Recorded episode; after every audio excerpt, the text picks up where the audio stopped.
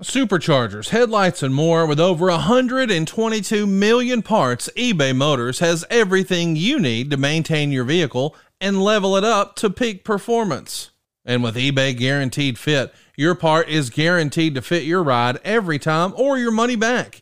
Stay on your A game with all the parts you need at the prices you want. It's easy to bring home huge wins.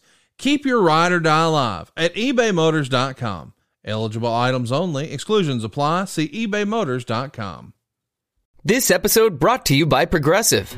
Most of you aren't just listening right now. You're driving, cleaning, and even exercising. But what if you could be saving money by switching to Progressive? Drivers who save by switching save nearly $750 on average. And auto customers qualify for an average of seven discounts. Multitask right now. Quote today at progressive.com. Progressive Casualty Insurance Company and affiliates. National average 12 month savings of $744 by new customers surveyed who saved with Progressive between June 2022 and May 2023. Potential savings will vary. Discounts not available in all states and situations. Before history is written, it's played. Before it's frozen in time, it's fought one shift at a time. Before it's etched in silver, it's carved in ice. What happens next will last forever. The Stanley Cup Final on ABC and ESPN Plus begins Saturday. All right, guys, check this out. I'm so excited to share this with you. We've been working on it for a long time, and we've got two incredibly special events coming your way. I can't believe this is real, but we're celebrating the 25th anniversary of one of the most important pay per views in history, one of my personal favorite pay per views in history. Of course, I'm talking about Barely Legal 1997, ECW's very first pay per view. Paul Heyman convinced the boys and us, the fans, that this was the dance. And finally, we were going to see Taz and Sabu. Boy, they built that match for what felt like years. And now they're finally going to hook it up only on pay per view. And I can't believe this is real. Buddy, the 16 year old in me is so excited for this. We're going to have Taz and Sabu do a watch along of that match and take your questions about Barely Legal 1997. What was going on in front of the camera, but more importantly, what did we not see behind the camera? These guys have never done this before, but they're going to do it together with us on April 14th at 9 p.m. Eastern. And yes, you can be there. Yes, you can ask questions. It's all happening at adfreeshows.com. But, buddy, before that, do we have something special in store? I'm talking April 5th at 7 p.m. Eastern. Mark your calendars down. The Nature Boy. That's right. Ric Flair is going to join us live as we watch back his classic WrestleMania 8 title match. It's Ric Flair, the Macho Man. It's for the world title, and it's 30 years this year. Can you believe it? It's been 30 years since WrestleMania 1992, and we are going to talk about what could have been with WrestleMania 8. I think everybody expected it to be Hulk Hogan and Ric Flair. Instead, it was the Macho Man. And what a match it was. By the way, these are both happening at adfreeshows.com. A $29 level membership on adfreeshows.com gets you a seat for not one, but both events, along with the access to all the content on the site, or become a Top Guy member to come up and ask your questions live with Taz, Sabu, and yes, the Nature Boy. That's two can't miss events in April at adfreeshows.com. That's the only place you can do this. Check it out if you haven't already adfreeshows.com. You don't want to miss this. You know, I get the question all the time Conrad, I know you help people save money and you help people refinance, but could you actually help me buy a house? Yeah, buddy, come on now. Buyingwithconrad.com is your hookup. And let me give you a heads up you don't need a huge down payment to buy a house in 2022. In fact, you may not need a down payment at all. There are still loan programs out there that can get you out of your apartment and into a brand new house with no money down. And I know it sounds too good to be true, but buddy, we're doing it pretty routinely.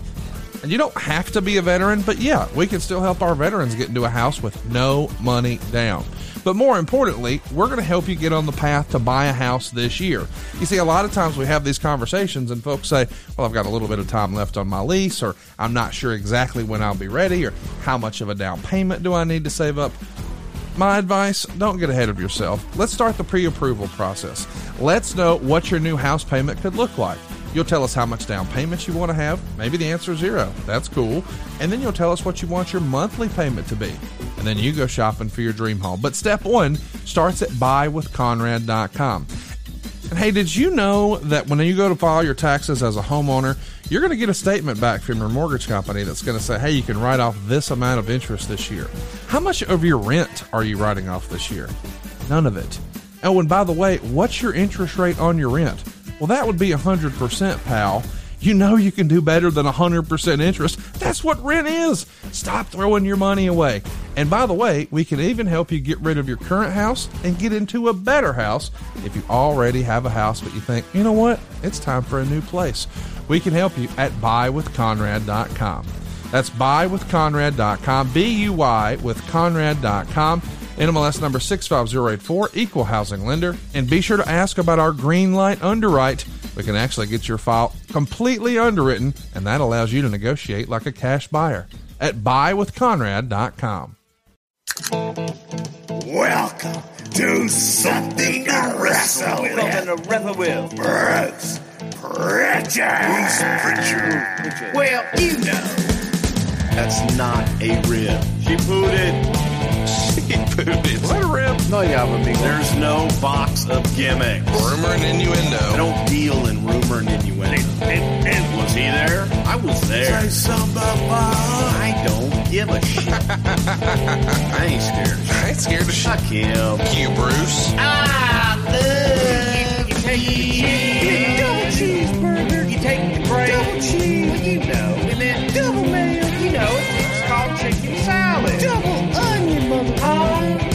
Nothing but an egg sucking dog. Throw it in your Google machine. Goddamn, kid. God damn it. What the hell show you got there? I need more. Ooh, yeah. What say you? Pronouns, pal.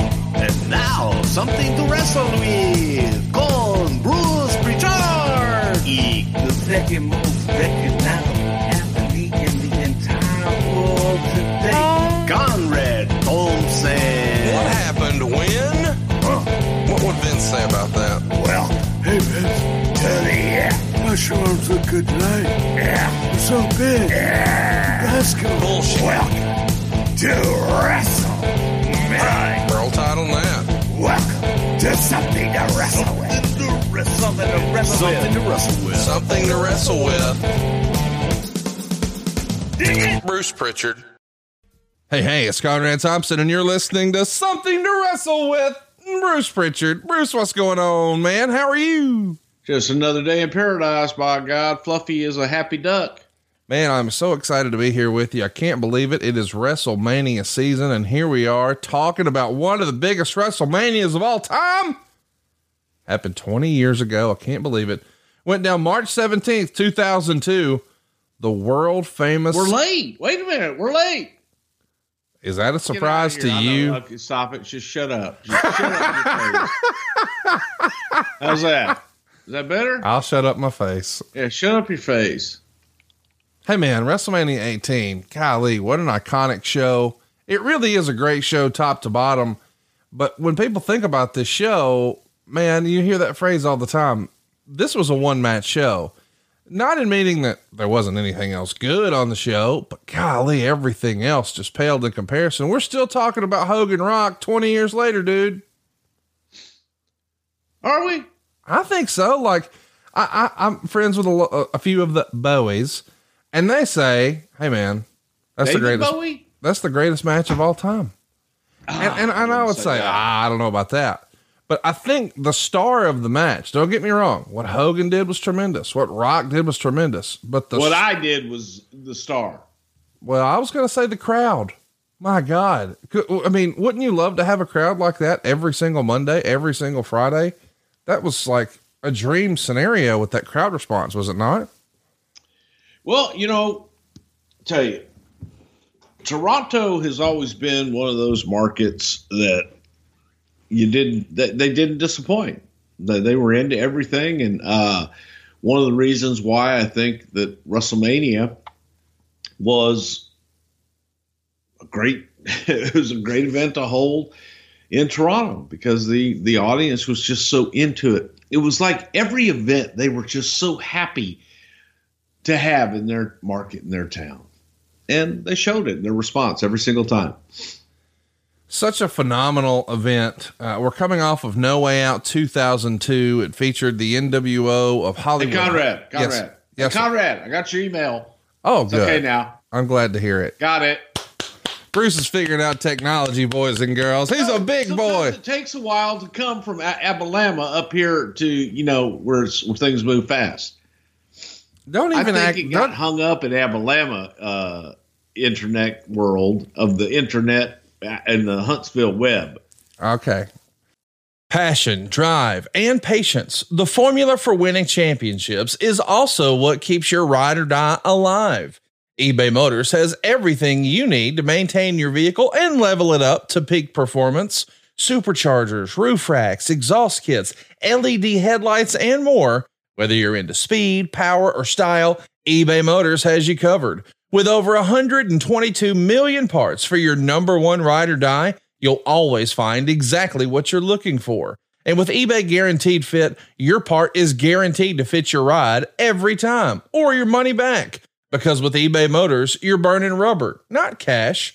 With all the parts you need at the prices you want, it's easy to make your car the MVP and bring home huge wins. Keep your ride or die alive at ebaymotors.com. Eligible items only, exclusions apply. See ebaymotors.com. So, as you're listening to this, tomorrow I'm headed out of town with my family. It's spring break here in Alabama, and I am pumped. I'm ready for a break. I'm ready for some rest and relaxation. But oh, yeah, I got to pack one extra bag this time. You see, last spring break, I didn't know anything about chili sleep, but I do this year, and I'm fired up, buddy. This has been an absolute game changer in my life. I actually travel with a chili sleep now. And I know what you're thinking. Wait a minute. What? Is that real? Yes. I've got one on my bed right now. Uh, it's cold on my side, a little warmer on Megan's side because she can control her temperature on her side too. Now, me, I have to travel with it. I don't want to go down there and be in like a dream vacation and I'm on the beach and it's awesome, but I'm tossing and turning and not comfortable. No, no. I want to get the best sleep of my life. And to do that, I need chili sleep. You see, science tells us the best way to achieve and maintain consistent deep sleep is by lowering your core body temperature. And I got to be honest, I've known that for years. I would crank down the AC to make sure that it was cold in my house when I went to bed. Eric Bischoff visited a few years ago and said it was so cold you could hang meat in here at night. But I knew I slept better when it was cold. Well, it turns out I was right.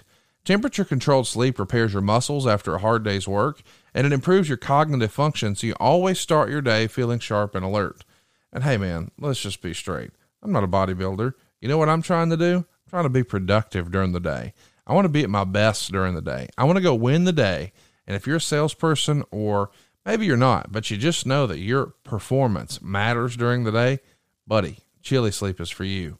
Chili Sleep makes customizable climate controlled sleep solutions. They can help you improve your entire well being. And I really mean that.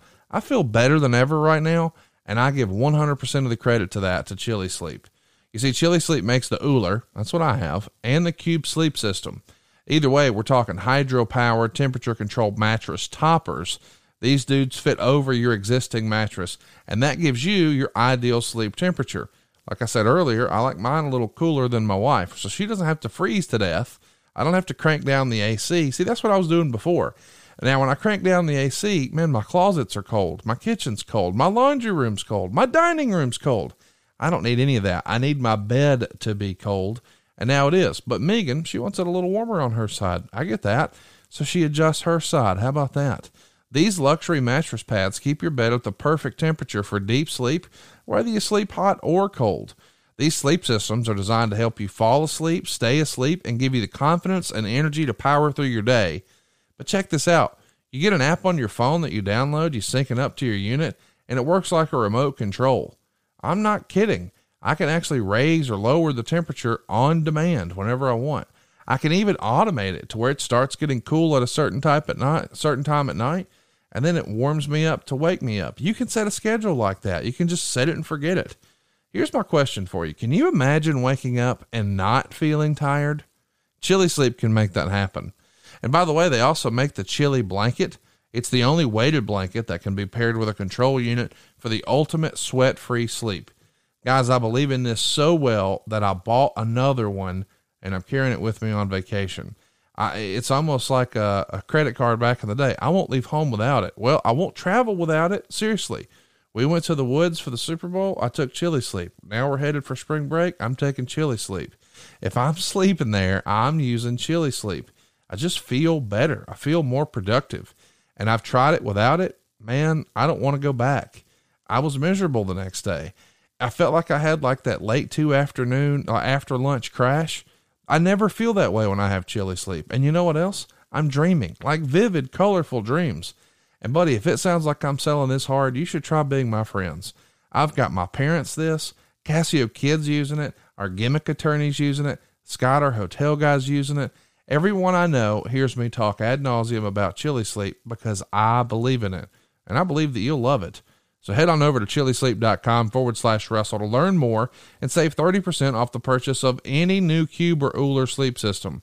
Now, this is available exclusively for Something to Wrestle with listeners and only for a limited time.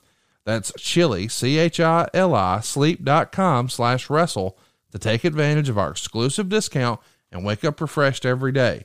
Now, if you've been listening to this show for a while, you know that Chili Sleep's been a long time advertiser. But I want to mention this is important. This is the best offer they've ever had.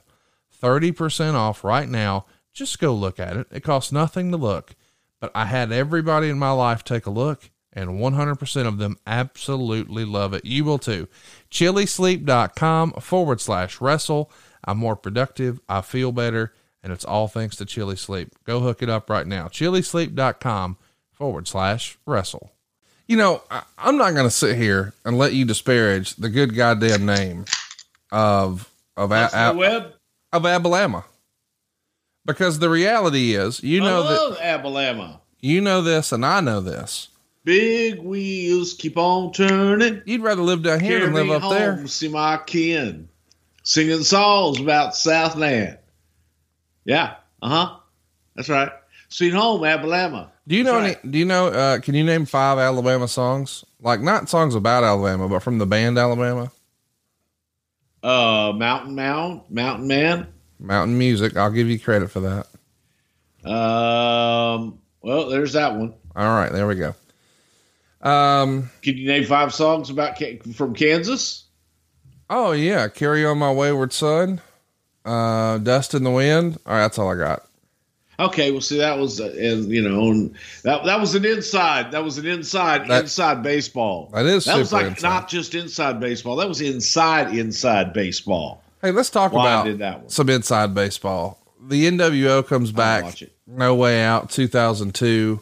Before we go any further, we haven't had a chance, you and I, to catch up here on the show and talk about, boy, the untimely passing of the bad guy, Razor Ramon, Scott Hall. What an influential character. What a tremendous run he had.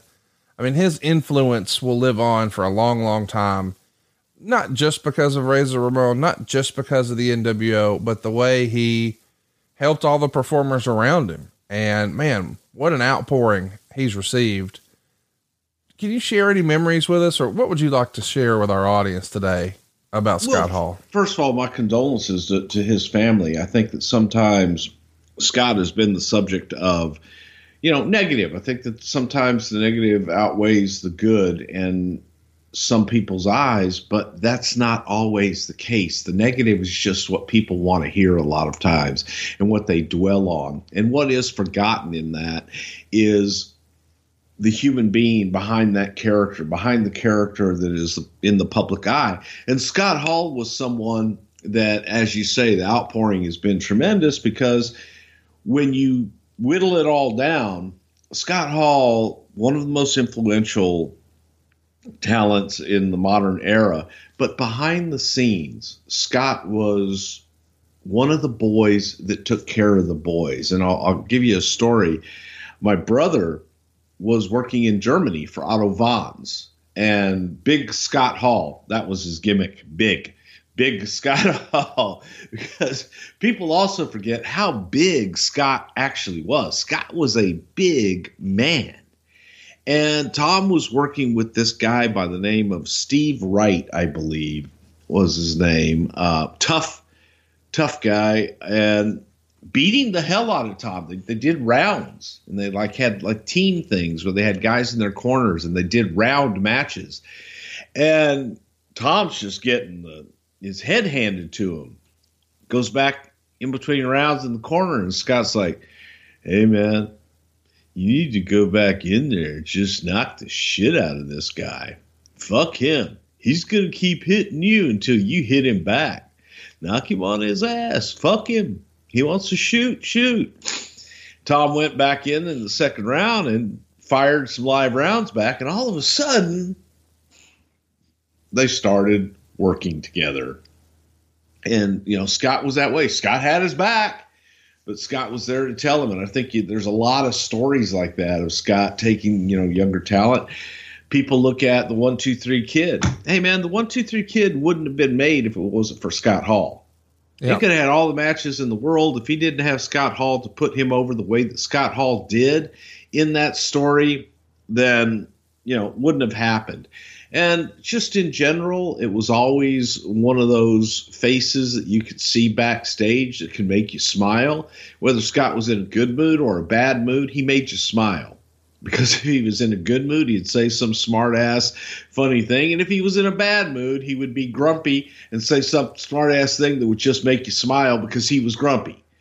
So, um, you know, much uh, much love to Scott Hall. My condolences to the family. We lost we lost a great one in in Scott Hall, and that. Uh, those are just spitting facts, by God, but a, a, wonderful guy and a wonderful contributor to our business that will never, ever, ever be forgotten.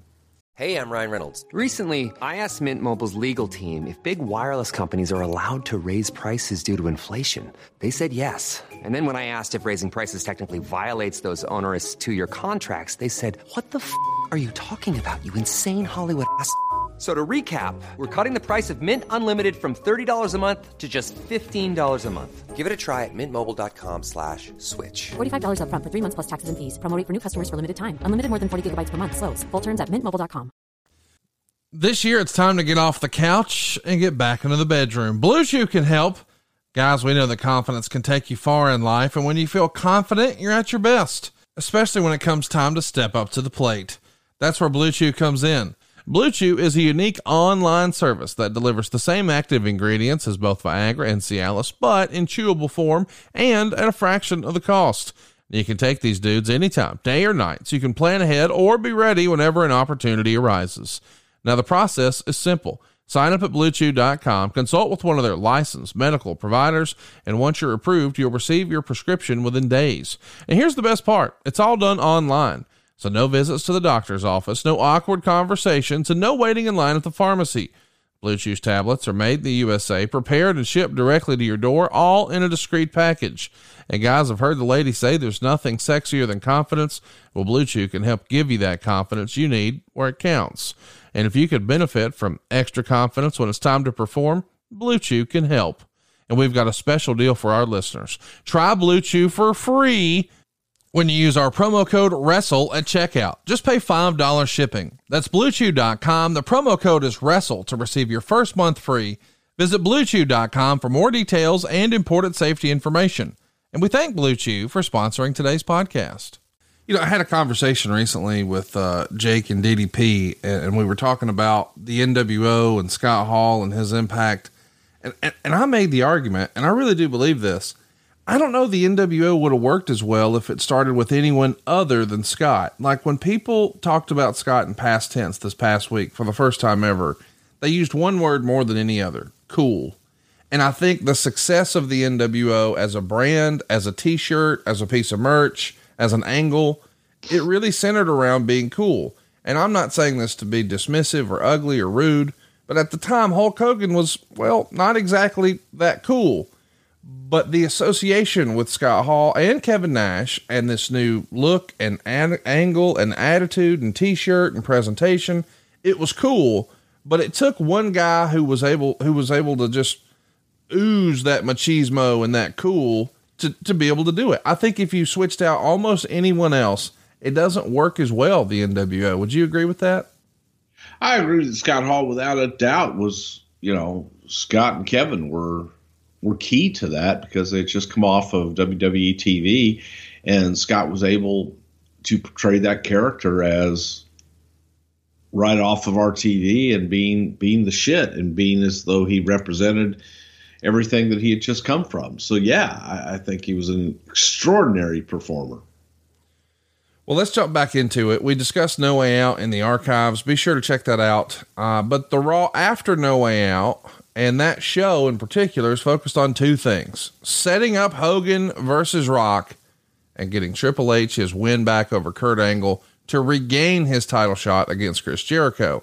Now that show goes down in Chicago and Dave Meltzer would write, quote, for generations of fans in different eras, they all have their moment. Hulk Hogan put on the best mic performance of his career while going back and forth with The Rock to set up the main event at WrestleMania. What had at first seemed like a huge match on paper for the biggest show of the year suddenly became a dream match transcending generations as the two went verbally toe to toe before an entranced crowd in Chicago. Uh, Bruce, these two cutting a promo on each other is probably the best promo battle in the history of the company, at least up to this point. Uh, Meltzer called it a main event early on in the build. Obviously, you guys are thinking about, you know, two absolute transcendent stars here being in the ring together. That feels like, as the old cliche goes, a main event anywhere in the country. But was there ever consideration going in? Hey, what if Rock and Hogan closed the show? Or did Vince feel, man, the title has to go on last? No, there was never any consideration for this to close the show. It was an excellent attraction, and it was one of those once in a lifetime, you know, events that uh, was going to be a huge moment in WrestleMania. But I don't think that anyone thought that it was going to close. No. When they're in the ring together in Chicago, you could just feel the electricity. I wasn't there. I felt it through the TV screen. They're in the building that day is that a goosebump moment? Are you and Vince looking at each other in gorilla like, holy shit, what do we got here? I was in the audience. I, I went out, stood in the audience for the entrances. I stood in the audience for the beginning of the match and just literally right in the middle of the audience. And I think I was with Brian, maybe some other folks, but I, I definitely remember looking at Brian going, Did they know who the heel and babyface was supposed to be in this match? Hey, like yelling at people, going, "Hey, wrong guy! No, cheer him!" You know, and it was, but it was interesting. It was right before your very eyes, and it was a magical, intense moment. Goosebumps all the way, sustained goosebumps all the way because it was just a feeling of greatness in the air, if you will. I, I wanted to spend a, a little bit of time talking about this because it does feel super interesting that, you know, not too long before this, whether it was a month before or a week before, there was a lot of chatter that boy, the, the WWE locker room was sort of looking around like, man, do we really want to bring these guys in? But even when Vince sought the counsel of people who were on the inner circle, there were a lot of folks who said, I don't know about this. Now to see this response from Hogan and Rock, Vince has to feel like, holy shit, this was the right call, right? Look at this. Well, I think that it was the right call for this particular match and, and this particular matchup itself. I, I think that you're kind of mixing two things. And that was this match great? Absolutely, it was. Was it always the best thing to bring all three of those guys in? Maybe, maybe not. oh, oh shit! Hey, Conrad, the what? The train's coming through. Oh, are, are you okay? Yeah, nah, no, it's just that that morning train comes through, or right, right, right behind here. Oh darn! Each morning. So after the promo battle, well, it gets a little silly. Hall, Nash, and Hogan attack Rock and send him off in an ambulance. And Bastards! Then, and then, of course, Hogan drives a forklift into it. Um, it's not what he did. Oh, it was an eighteen wheeler. It was a big rig. Yeah. Uh, the the the observer says this. Say that was kind of like the here. You know what? He sounded the horn before. Remember that? Can I just tell you that you're gross? Why am I gross? Well, first of all, uh, you're in a bathrobe. and you've got a Punky Brewster haircut today. Bedhead Jones. Okay, I woke up at four o'clock in the morning to do this. And you're blowing your nose like uh, you've had a rough night out. No, that's just because I had boogies in my nose. How do you make a tissue dance? How do you make a tissue dance? I don't know. You put a little boogie in it. And you're dancing over there. That you know, I'm not dancing. This is you not, were this- dancing. You were video. dancing just a minute ago. a You video wait. show. One day we'll have video. Passion, drive, and patience. The formula for winning championships is also what keeps your ride or die alive. eBay Motors has everything you need to maintain your vehicle and level it up to peak performance.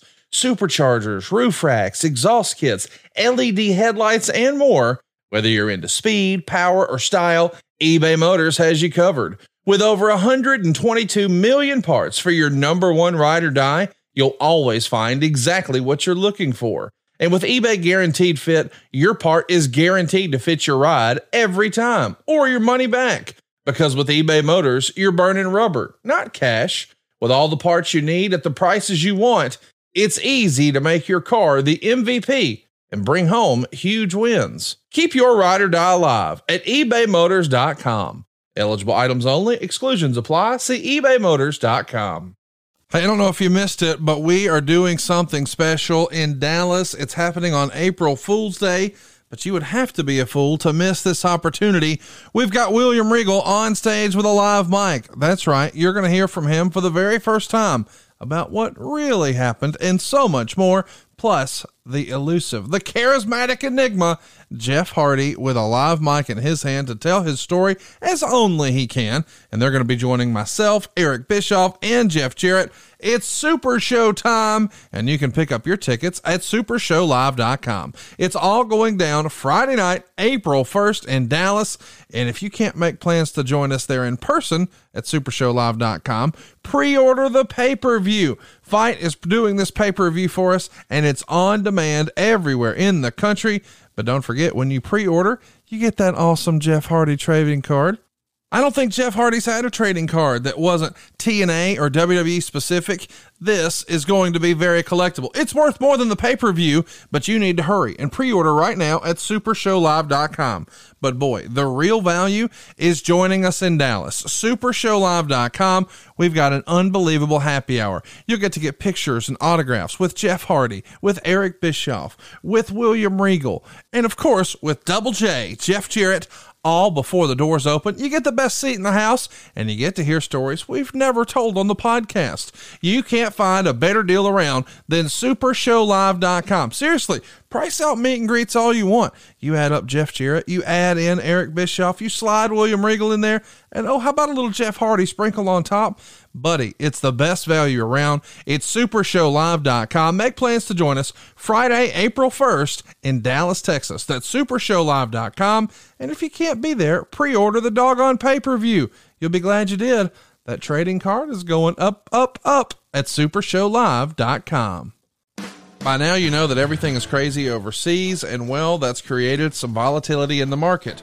We actually saw rates tick down a little bit this week. We don't know how long it'll stay that way. All the experts are predicting that there is going to be a rate hike this month in the month of March. Some are saying 25 basis points, others are saying 50. What does that mean? It means waiting will cost you money. And by the way, I want to mention this is still a once in a lifetime opportunity just based on your real estate values. You see, all of a sudden your house is worth considerably more than it was just a couple of years ago. And as a result, you can use that newfound equity to change your life. We're routinely helping our podcast listeners take their 30 year loan and pay it off in half the time. And how can they afford to do that without their payments going sky high? We get rid of all their other debt. And I mean it. As a heads up, what would you do if you had no credit card debt? Just like that, it was all paid off. How much easier would life be if those car payments, whoop, they're out of here, no more car payments. That is the story that we're able to help our friends and family with at SaveWithConrad.com. You see, the interest you pay on your credit cards not tax deductible and sky high. The interest you pay on your car loans, buddy, where is that going? What if we could restructure all of your debt, use some of this newfound equity, and at the same time get you out of debt faster?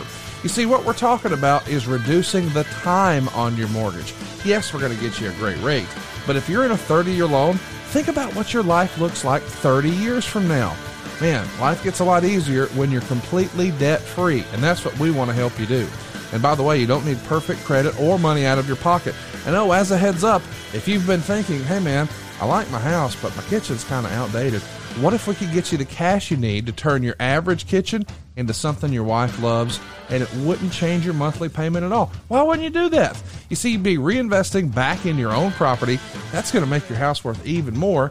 And oh, yeah, you can do it with cheaper monthly payments at SaveWithConrad.com. Now, I know it sounds too good to be true, but I want you to go check out our reviews for yourself. See what some of our new family members are saying at ConradReviews.com. You'll see there we've got over a thousand verified reviews. Our average rating is 4.72. And if we were a restaurant with a thousand reviews and a 4.72 rating, I know where you're eating dinner, and I know where you need to do your next loan. It's savewithconrad.com. NMLS number 65084, equal housing lender. Oh, and did I mention no house payments for two months? That's savewithconrad.com. All right, so it wasn't needed, this is according to Meltzer, as the mic work had already sold the match better than anything possibly could have done. But maybe it was felt it was needed to do something spectacular for the NWO's first television appearance that was maybe lacking at the pay per view the night before as well as to try to give Raw maybe more of a less predictable edge. We had first heard of the forklift destroying the ambulance plan about a week back, but it seemed to be geared towards happening at WrestleMania or Raw the day after, where Hogan would put Rock over, but the NWO would use that to get their heat back. That timing would have been better anyway, because they would need a big follow up angle and could keep Rock off TV for several weeks to make it mean something, rather than to have him rush back only four weeks between pay per view shows. So I kind of agree with Meltzer. The promo was enough for me. I didn't need the angle. Did you feel like that was too much of the good stuff to have Hogan use the uh, the big rig there? No, I, I think that it was just adding another layer to the story. We should also add I think in reality, behind the scenes, The Rock needed to be off a couple of weeks to do Scorpion King promotional work. So there's probably, we're probably trying to kill two birds with one stone. Let's get the NWO over strong and let them send a strong message. You know, let's do something pretty spectacular for Raw, but also, too, we've got to have something for The Rock to have an explained absence, right? That helps.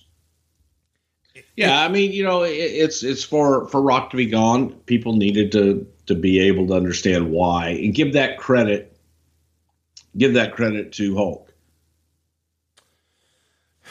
So we know now it's going to be Austin Rock uh, or, or um, Austin Hall, and I think a lot of people who are listening to this want to know why Hall and why not Nash. Was it odd to bring in Nash and really just have him there to be a corner man for Scott? What can you tell us about? I mean, you just assume, you know, if you go back to the, the beginning of the NWO, it's hard to imagine Hall and Nash being separate, first of all, but then maybe everybody's got a match but Nash. I don't know. That feels like he's the odd man out. How did Kevin feel about that? How did you guys sort of break that out? All right, here's our plan. Well, there's not one. You're just going to kind of be there.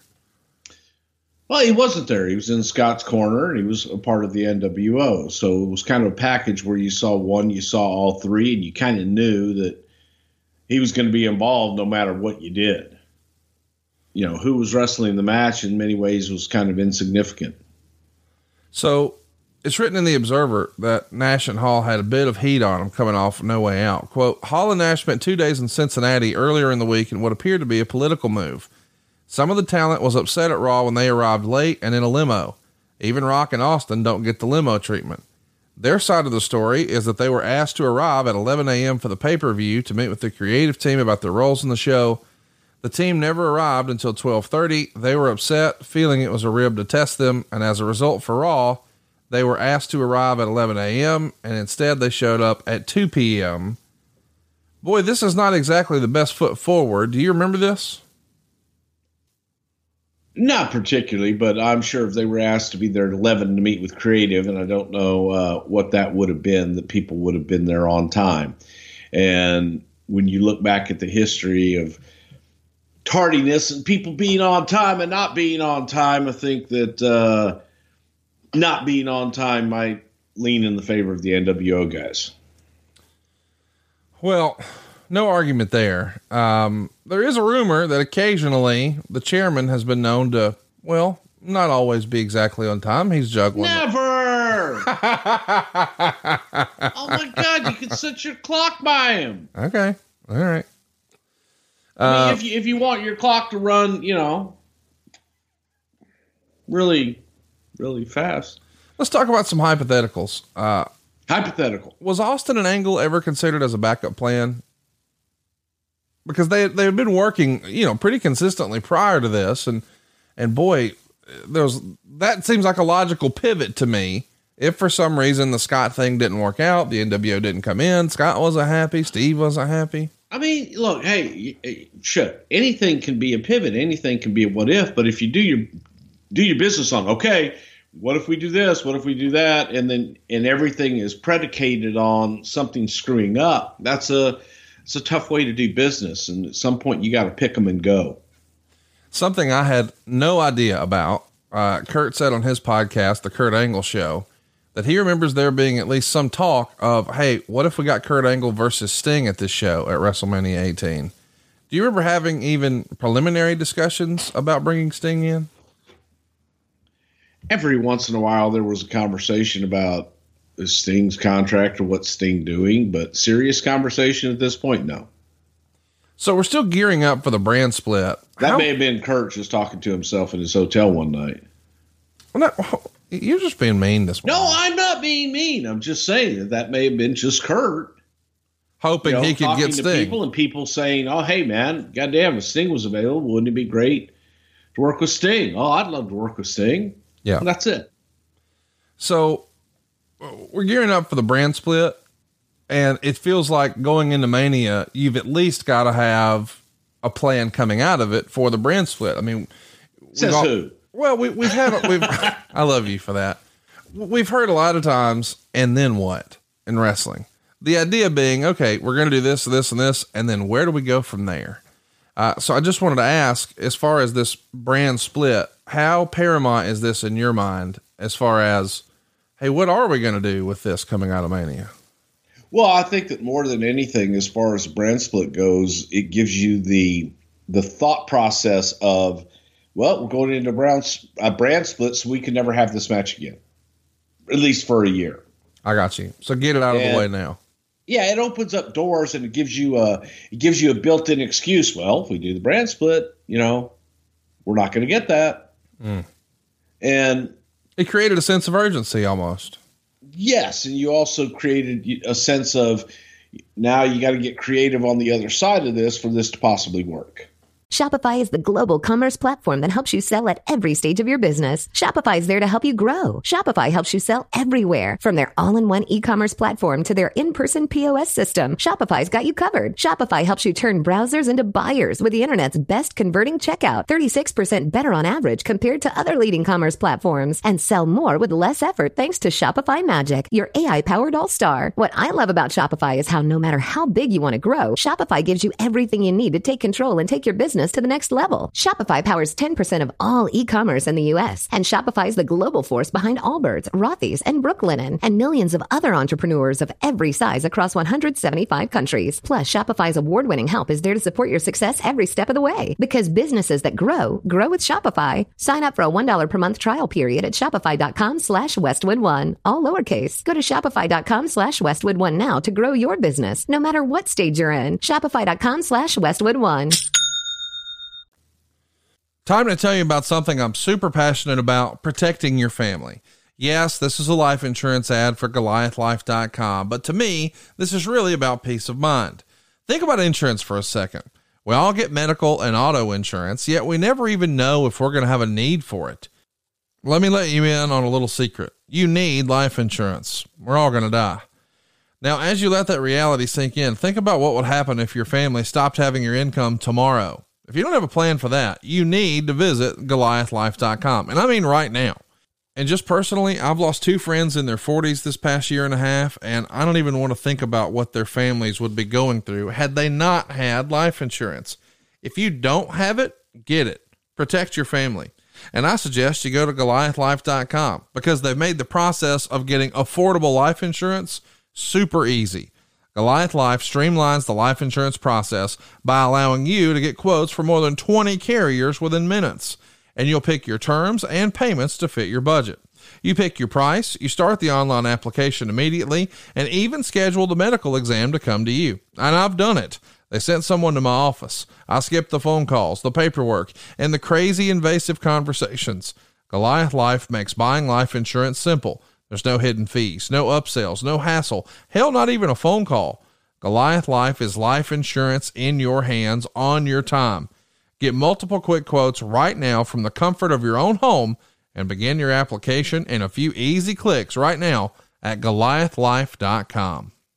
Undertaker's on Raw, and he's going to begin his push for a match against Ric Flair by challenging him to a match at Mania.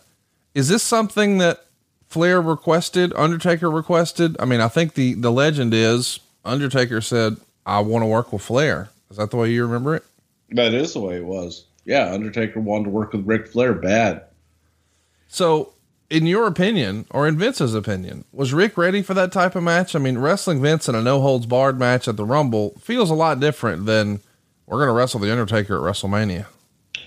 Rick wasn't, you know, Rick wasn't ready for it. And I think if you were to ask Rick, I think Rick had a lot of self doubt as to whether or not he could perform at a WrestleMania level with The Undertaker. I think that Rick was the only one that had that doubt, as Taker was confident that it would be a great match, and, and everyone around knew Rick, get your confidence back, man. You, you've got this. And you're in there with Undertaker. You're, he's going to make sure that you look like a million bucks, which he did. And Rick has always been able to step up to the occasion and deliver. He may have self doubt going in, but once Rick walks out through that arena, whether he's wearing a suit or a robe, it clicks in. He it's just he doesn't think about what he does; he feels what he does. Kane and Kurt Angle set their program, uh, started at the next SmackDown. Um, is, is this is this more of a case of hey, we got two big stars here, we need them to do something, and we don't really have a plan, so hey, let's just put something here with these guys. It doesn't feel like that's like I don't know a long thought out, drawn out storyline. It's almost all right. We got these two big stars. Let's throw them together. Well, they were big stars, and Of course. you create a you create a story out of it. You want you want big stars to be involved in stories, and sometimes just by putting people together, you can create a story out of that. That's a valuable lesson. Uh, Austin ends up kidnapping Hall on SmackDown. You can hear more about that in our NWO episode at the archive. Is it hard for you to craft creative that you think Hall and Austin would like? I mean, we know that Hall at different times in his career was pretty vocal when he liked this thing or that thing. And Lord, we know that Austin had some strong opinions. Was it hard to try to, all right, let's put something together that we think Vince will like and Austin will like and Hall will like? That feels like a tough task, Bruce. It is a tough task, and I unfortunately what what happened here is that Vince had a vision in his mind, and talent had visions in their mind, trying to get everybody to come together at the same time. It, it just created a lot of um, a drain on on Vince's time to have to be involved as much as he was to get it to the place we needed to get to WrestleMania. I know we talked a little bit about this before, uh, not too not too long ago, about Razor Ramon and Scott Hall. But in hindsight, and I, I understand we're going with the NWO here. Do you think it would have been a better setup or situation if Scott Hall was using the Razor persona here, meaning Stone Cold Steve Austin versus Razor Ramon, as opposed to Stone Cold Steve Austin versus Scott Hall? I think so because I look for me. I always loved the Razor character. Yes. I thought the Razor character was one of the best characters ever created, and that Scott pulled it off to a T. The Razor character was loved universally. Now, love to love or love to hate, but the Razor character itself was loved. When people got Scott Hall, it was just a guy. Mm-hmm. And that guy was very talented, and that guy in the NWO worked. but I think that Razor had more depth to him personally. So Billy and Chuck win the tag titles from Taz and Spike to begin their build to their match at Mania against the APA. With all this talent, it doesn't feel as if the tag division is exactly at its strongest here, in my opinion. Would you agree with that? I think that it was as good as it could be at the time. You know, it, it's it's funny when when people talk about the tag team division and and what have you. Um, there've been great tag teams in the time, and, and it's kind of like the business. Sometimes it just cycles through that Yes. you you don't have established tag teams, and you try to create some from within, and that's what this was. So Jericho and Stephanie are going to come together now to combat Hunter Hearst Helmsley or Triple Come H's. Right now over me. Diddly doo, bum bum bum bum, dick diddly doo. And now you're dancing. He told Jam football he got monkey finger. He shoot Coca Cola. He got. Yeah. Anyway. I love when you get a phone message. It's like, hang on, hang on, hang on. I'm singing my stupid shit, but oh, what's Vince need? Let me see what that. oh yeah, it's fun for me. All right, so Jericho's got a quest to uh, defend his title. Stephanie's trying to gain revenge on her husband who left her at the altar. Jericho and Stephanie together considering all the promos that we heard with these two leading up to this before they got together, I don't know that anybody would have called it swerve, bro. Maybe that's why it made sense. Was Stephanie overshadowing Jericho a little bit? Maybe. You know, Stephanie's a strong character. You better be able to step up to it. And she she may have a little bit. I think that the emphasis here was to try and get Chris over and to try and get Chris in that spotlight. And with that strong of a counterpart in Steph, you know, maybe she was. It's, uh, you know, it feels like it could. I guess I'm trying to figure out could they have had a top program without her? Or did, I mean, clearly somebody felt like, well, goddamn, pal, we got to have Stephanie involved. Just talk me through that. Could it have worked without Stephanie? I mean, I, don't get me wrong. I absolutely love Stephanie as a television character, but it felt like the association somehow, when she's with Hunter, it worked. I don't know why that is, but when she's with Jericho, it almost feels like he's having to compete a little bit with, with his own side as opposed to against Hunter. I don't know. It, it, felt like an odd pairing to me then and now. Yeah, to me, I think it enhanced the story Okay. tremendously. So, um, it's reported in the Observer that Scott Steiner had issues with his physical with Dr. James Andrews, and he's not going to be signed. We know eventually he does come in, but how big of a disappointment was this for you? Because I know you were you were high on Scotty for a long, long time, and I can't help but wonder, hey, if this would have worked out timing wise, would he have done something at WrestleMania here at at eighteen? I don't think anybody was excited about it because we still hadn't gone through all the process to see whether he was even able to come in at the time. So you have to temper your expectations and you have to temper your expectations until you get a clean bill of health, medical, um, whole nine yards. So three weeks out from Mania, the show is completely sold out. $3.96 million at the gate that broke the record from the year prior at, at WrestleMania 17 in Houston. Now the ratings haven't improved with the NWO debuting, but boy, the gate is super strong. I- Is that more based on the card or just the brand of WrestleMania at this point, in your opinion? I think it's a brand overall, and I think that it was timing. You know, things were turning, things were were churning, and things were hot at this time. So Christian attempts to retire on Raw to Arn Anderson, but DDP came out and requested him to join him under his wing. What's the story here, Bruce? You've got one of the bigger stars in DDP from the WCW side of things, and we're trying to get him some traction, and maybe there's some less than awesome moments that got us to this point. But now he's going to have Christian under his wing. Chat me up about this idea. Well, at this point, I, I think it was just trying anything to get people to embrace DDP and and care. And I don't think that our audience was was that into DDP and trying to to stack the deck, if you will, to steal a term from brother.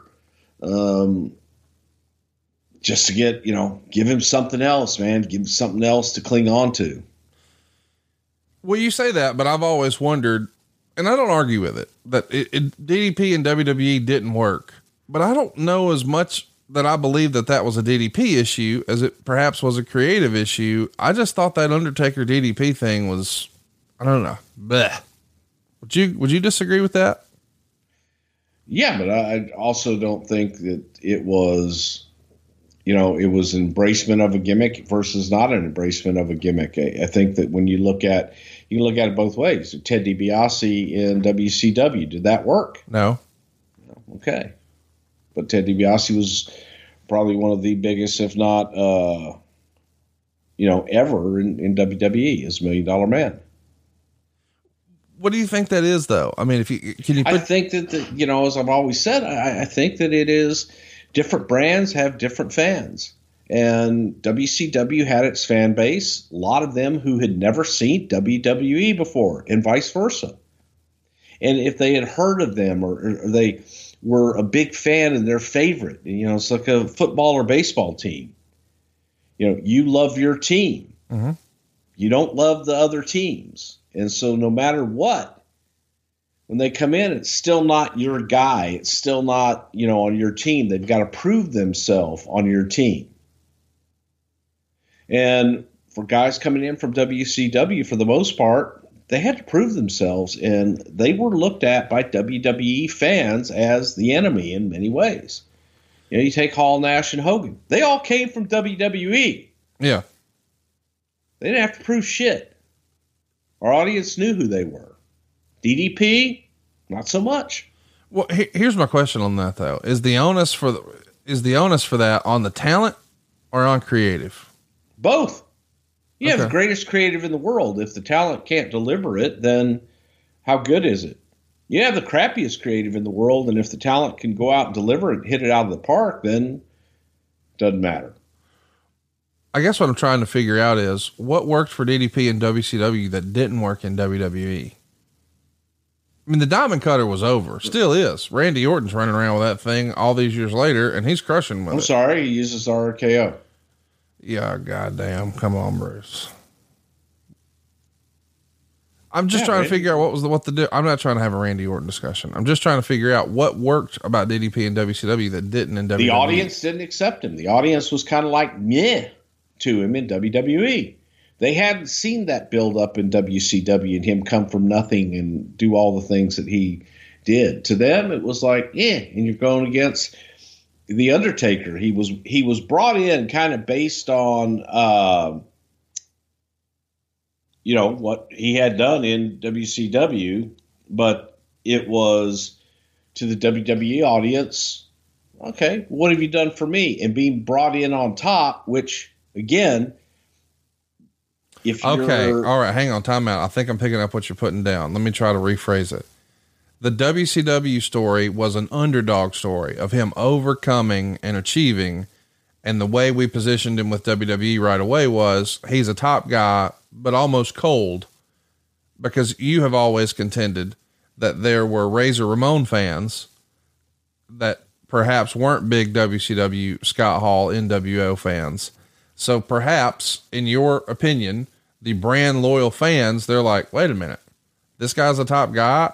They hadn't maybe seen the under the underdog story and him overcome and achieve. And that's just not the creative we went with because we assumed we being wrestling fans who watched both programs and maybe creative at the time. Well, everybody knows DDP. He's a top guy in WCW, but perhaps this audience didn't know that. well, didn't care either. You got to prove yourself in our yard.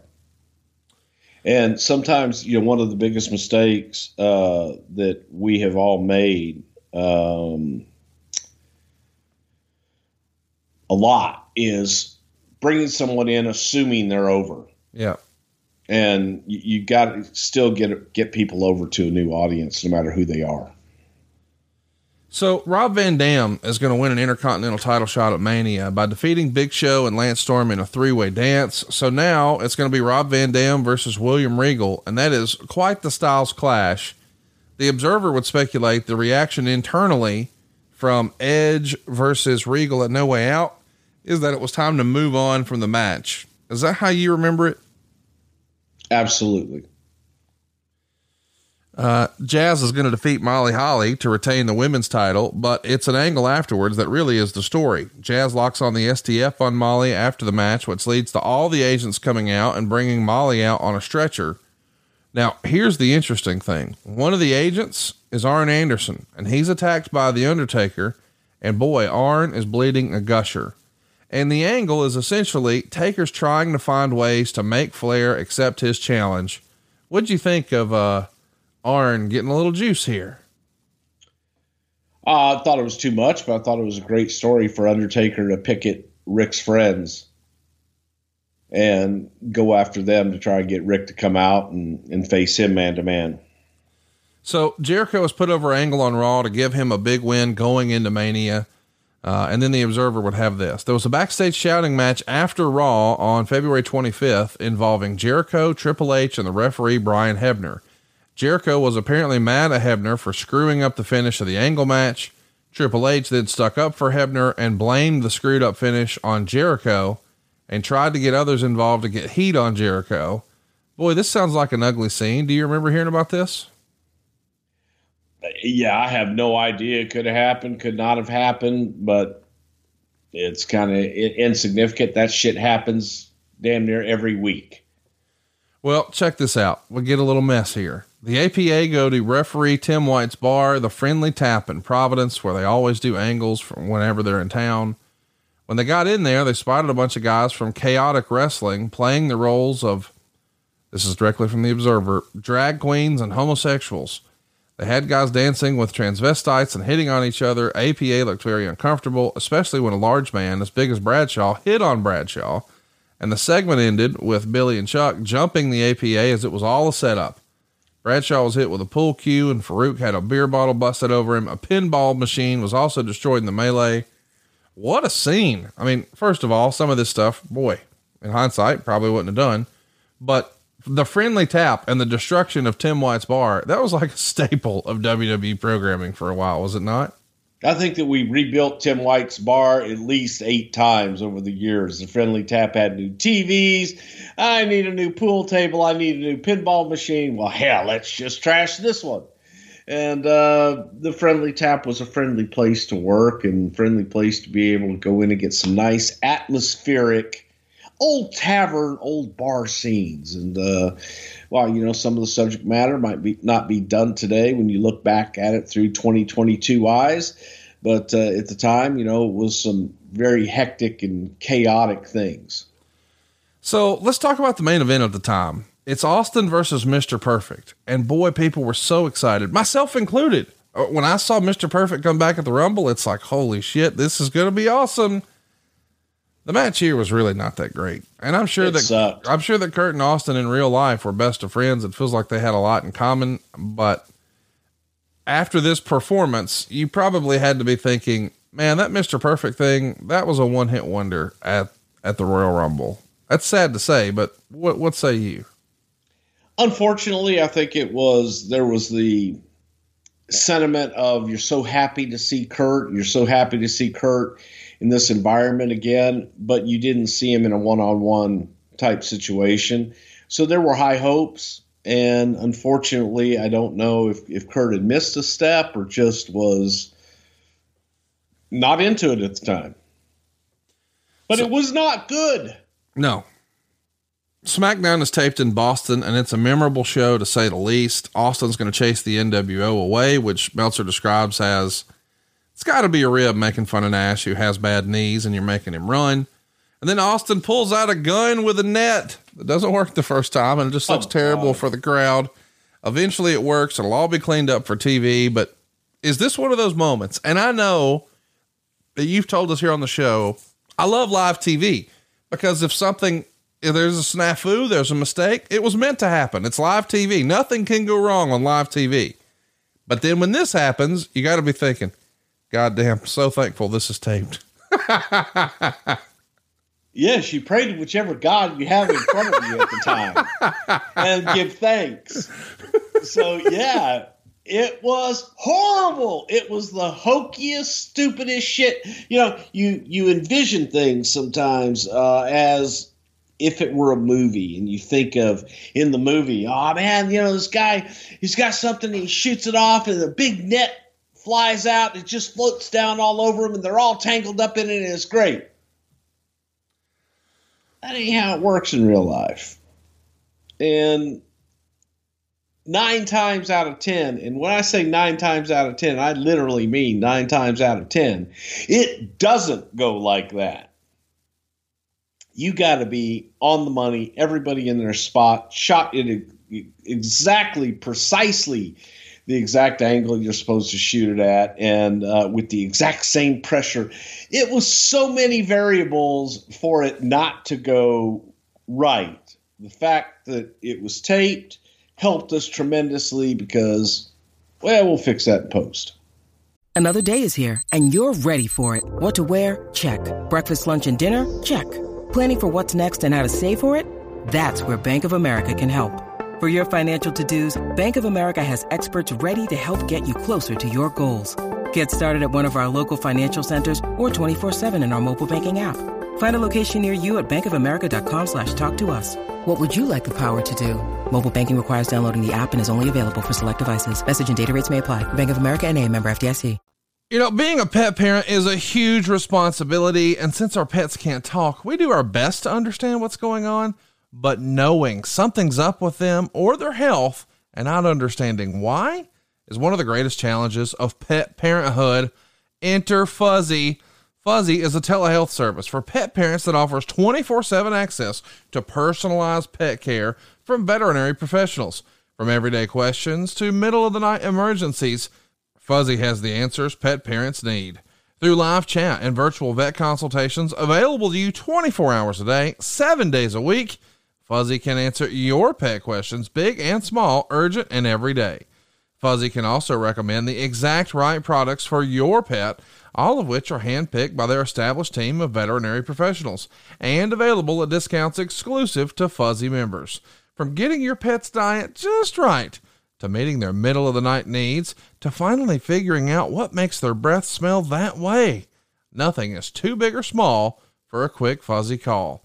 And I got to tell you, I had this same issue not too long ago. My dog Ginger, well, her breath started to smell different. I can't say it was all that pleasant. Boom. One call to Fuzzy, and Ginger was good as new. I knew exactly what to do to get Ginger feeling better. Turns out she had a little issue that I had no idea even existed. Thanks to Fuzzy, not only did I figure out what it was, but I figured out how to fix it Man, that makes me feel good. It'll make you feel good. You'll puff your chest out a little prouder when she's running around with that tail wagging a little faster. Right now, Fuzzy is offering our listeners a free seven day trial membership. Go to yourfuzzy.com slash wrestle today to sign up. That's a free seven day trial at Y-O-U-R-F-U-Z-Z-Y dot com slash wrestle. And for a limited time, Fuzzy is also offering a special discount of $20 off any of your pet product needs like pet meds, supplements, food, and more with the promo code WRESTLE. That's yourfuzzy.com slash wrestle for your free trial of Fuzzy with access to 24-7 personalized pet care and vet recommended products. And we want to thank yourfuzzy.com slash wrestle for sponsoring today's podcast and helping my girl Ginger. Hey man, here's a scary stat. Every 10 seconds, someone becomes a victim of fraud or identity theft. But do you want to know what's worse? 23% of those people don't get their money back after the attack. Now, if you think it could never happen to you, you could be their next target. But Aura can help. Aura provides digital security protection to keep your online finances, personal information, and your tech all safe from online threats. It really is an all in one protection from identity theft, financial fraud, malware, scam sites, and so much more. With Aura, you'll get alerted to fraud and threats fast like if your online accounts or passwords were leaked online, or if someone tried to open a bank account in your name. Aura is easy to set up. All their plans come with a million dollars in identity theft insurance to help recover your stolen funds, and they have an experienced US based customer support team that's got your back. Aura is a new type of security service that protects all of your online information and devices with one simple subscription. With an easy online dashboard and alerts sent straight to your phone, Aura keeps you in control and guides you through solving any issues. For a limited time, Aura is offering our listeners a 30-day free trial when you visit aura.com slash wrestle. Go to aura.com slash wrestle to get complete protection, huge savings, and a 30-day free trial. That's A-U-R-A dot com slash wrestle. Aura, the new standard in digital security. And we thank Aura for sponsoring today's podcast, Serious Business Guys. This is something Bruce and I believe in. We both have Aura, we both use Aura, and we recommend you do too. It costs nothing to look, as our pal JR says. And who can beat a 30 day free trial? Check it out right now. Get complete protection. Go to aura.com slash wrestle. That's A U R A dot com slash wrestle. Also, later on in this same show, and I'll just read this whole section from the Observer quote, Show pinned Regal in a non title finish that had to be booked by Vince Russo. Regal hits show with the Nux. The show then falls forward right onto Regal, who is squashed and pinned. Booker was supposed to be doing a shampoo commercial for Japanese TV. Tajiri made fun of him, calling him buckwheat on crack. Stephanie and Jericho had a segment where Stephanie starts yelling at Jericho that he didn't get her the right hand lotion. And at first, Jericho's about to yell at her, but stops himself and went to get her new lotion. A uh, lot of lot of stuff going on here, Bruce. The Japanese Yeah. TV commercial. Come on, man. Yes, because Booker wanted to be a star, and so he he had this opportunity to do this endorsement for a Japanese shampoo. Was only going to air in Japan. See, only okay. Hang on, man. The big Like stars, only do commercials stars- overseas. Yeah, like Clooney and and and those guys, they do ads overseas because that's where the big bucks is. Yes. So they'll they'll do an obscure Japanese shampoo commercial because their their star is so big in the United States that God, if it were to be on in regular television, it would just Demean them. blow everything out. Oh yeah, they wouldn't be able to keep up with inventory, and even even big time companies they still want to have inventory. How great is the creative though of Regal hitting show with the Nux, but then show like a giant tree just timber crushes Regal. That's great creative. I love that. I, I thought so. I thought Booker T doing a shampoo commercial in Japan was great too. I'm sure you. That's were- good. I'm sorry, man. That's good shit. I could just see you grinning ear to ear then It is. now. That's good shit. So Flair attacks the Undertaker after he beats Al Snow with a lead pipe and tells him he'll never wrestle him, but if he touches Arn again, Taker's going to find out why he's the dirtiest player in the game. Now, you knew at this point you were getting David, uh, Rick's son. He's working in OVW at the time. Did Rick have any objections? Is he happy to have David involved? What do you remember of how that creative came together? Yeah, I mean, David was working in the warehouse and training at the warehouse at the time, and uh, for developmental. So we had always kind of intended on using David. That was an idea that Undertaker had to put David in this storyline, and Rick was fine with it. Everybody was. So eventually it's announced that the shampoo hair commercial goes to Edge instead of Booker. Ah, see, it's highly competitive in Japanese shampoo materials. I appreciate that you still have a good attitude about all this. So February, then, come on, that's good shit. I'm sorry. I'm not arguing. It's it's funny, but it does feel like these are two stars that, like, if Tajiri had this issue with, I don't know, it just feels like Edge and Booker T. Man, these are world champs here. I mean, not at this point. We point. were going to put a bottle of shampoo on a pole, oh god, and whoever got the bottle of shampoo got the commercial. And and and, a bottle of conditioner as a bonus. Well, that was going to be in the next ladder match because after the shampoo commercial, you got to do the conditioner commercial, but that was going to be a separate separate issue. You can't do two pole matches in a row, so you had to put one on a ladder on top, hanging from the the ceiling. And whoever could climb that forty two foot ladder, and it was going to be a forty two foot ladder too. By by the Now, way, is it true that you were also going to have Hornswoggle wrestle Little Booker with a step ladder and a travel shampoo? okay, just because it was on a couple of sheets for suggestions doesn't mean it was actually going to happen. I got to tell you, a step ladder and a travel shampoo, Hornswoggle and Little Book, that hits for me. Does for me too. So on February 27th, well, You say short sleeve, I say Samson. Short sleeve. Samson. Samson. Short sleeve. Samson. Do you know that he pulled a gun on uh, Jeff Jarrett on pay per view once? Okay. Just throwing it out there. All right. Okay. Hot. So February 27th, boy, big trouble. Big, big trouble. Big trouble, Jerry. Not the company, but the initials. A court in England upheld the original ruling that the WWF cannot use their initials for marketing outside of the United States. Can you believe that the panda got over on you? Get the F out. I, I just, I still think in hindsight, this is one of the biggest stories in the history of WWE because it just feels like, as far as legal battles go, Vince McMahon almost never loses, but couldn't figure this one out. It's so, so weird. many ways, it was one of the best things that ever happened to us, and and it's not even a story really anymore.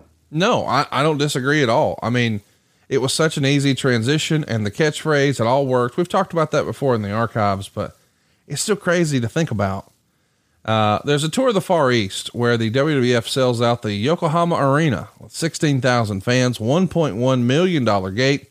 Singapore draws more than 11,000 fans for 732 grand. Uh, and, and then they've even got uh, another show in Kuala Lumpur. I don't even know if I said that. right. Kuala Lumpur. There you go. 14, Kuala Lumpur. 14,000 fans. Uh, it's reported in the Observer that Carl DeMarco has reached out to Bret Hart about appearing at WrestleMania since WrestleMania is back in Canada. I say back because the only other time this happened was WrestleMania 6, 12 years prior. Quote, DeMarco suggested Bret Hart be the referee for Triple H versus Jericho's title match.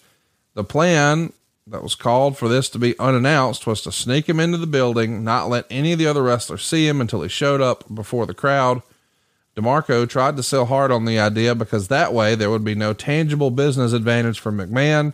Hart's name wouldn't give the WWF any added revenue. Using the lure of the elusive surprise pop, which in Toronto, where Hart still might be the most popular wrestler, more than likely would have been huge. This would have been tremendous. Do you remember it ever being seriously discussed? No. It's a great idea, though. It's fun.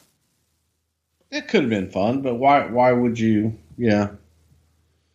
Well, it didn't even get as far as a meeting scheduled. Uh, Bret told DeMarco he didn't think there was a way he could do it. The meeting's canceled and it never happened. Let's talk about where business is though, because 2001 is really maybe peak WWE business, but we just said WrestleMania here at 18 in 2002 is going to set a record. Overall, is that the case? Let's take a look.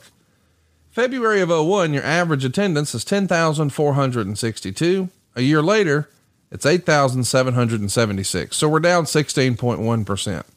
Our gates, well, those are down too. We went from 303,000 to 282,000. We're down 6.9%.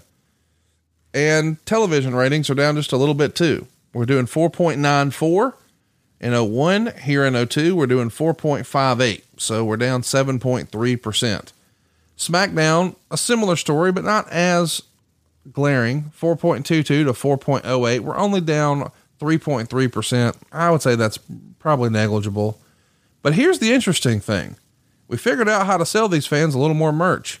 Our average per head, how much money per person are we getting out of everybody who comes to the turnstile, was $7.54 in February of 01.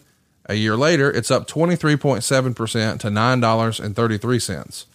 And Meltzer would say, because of the lack of Nitro competition, direct comparisons are a little misleading.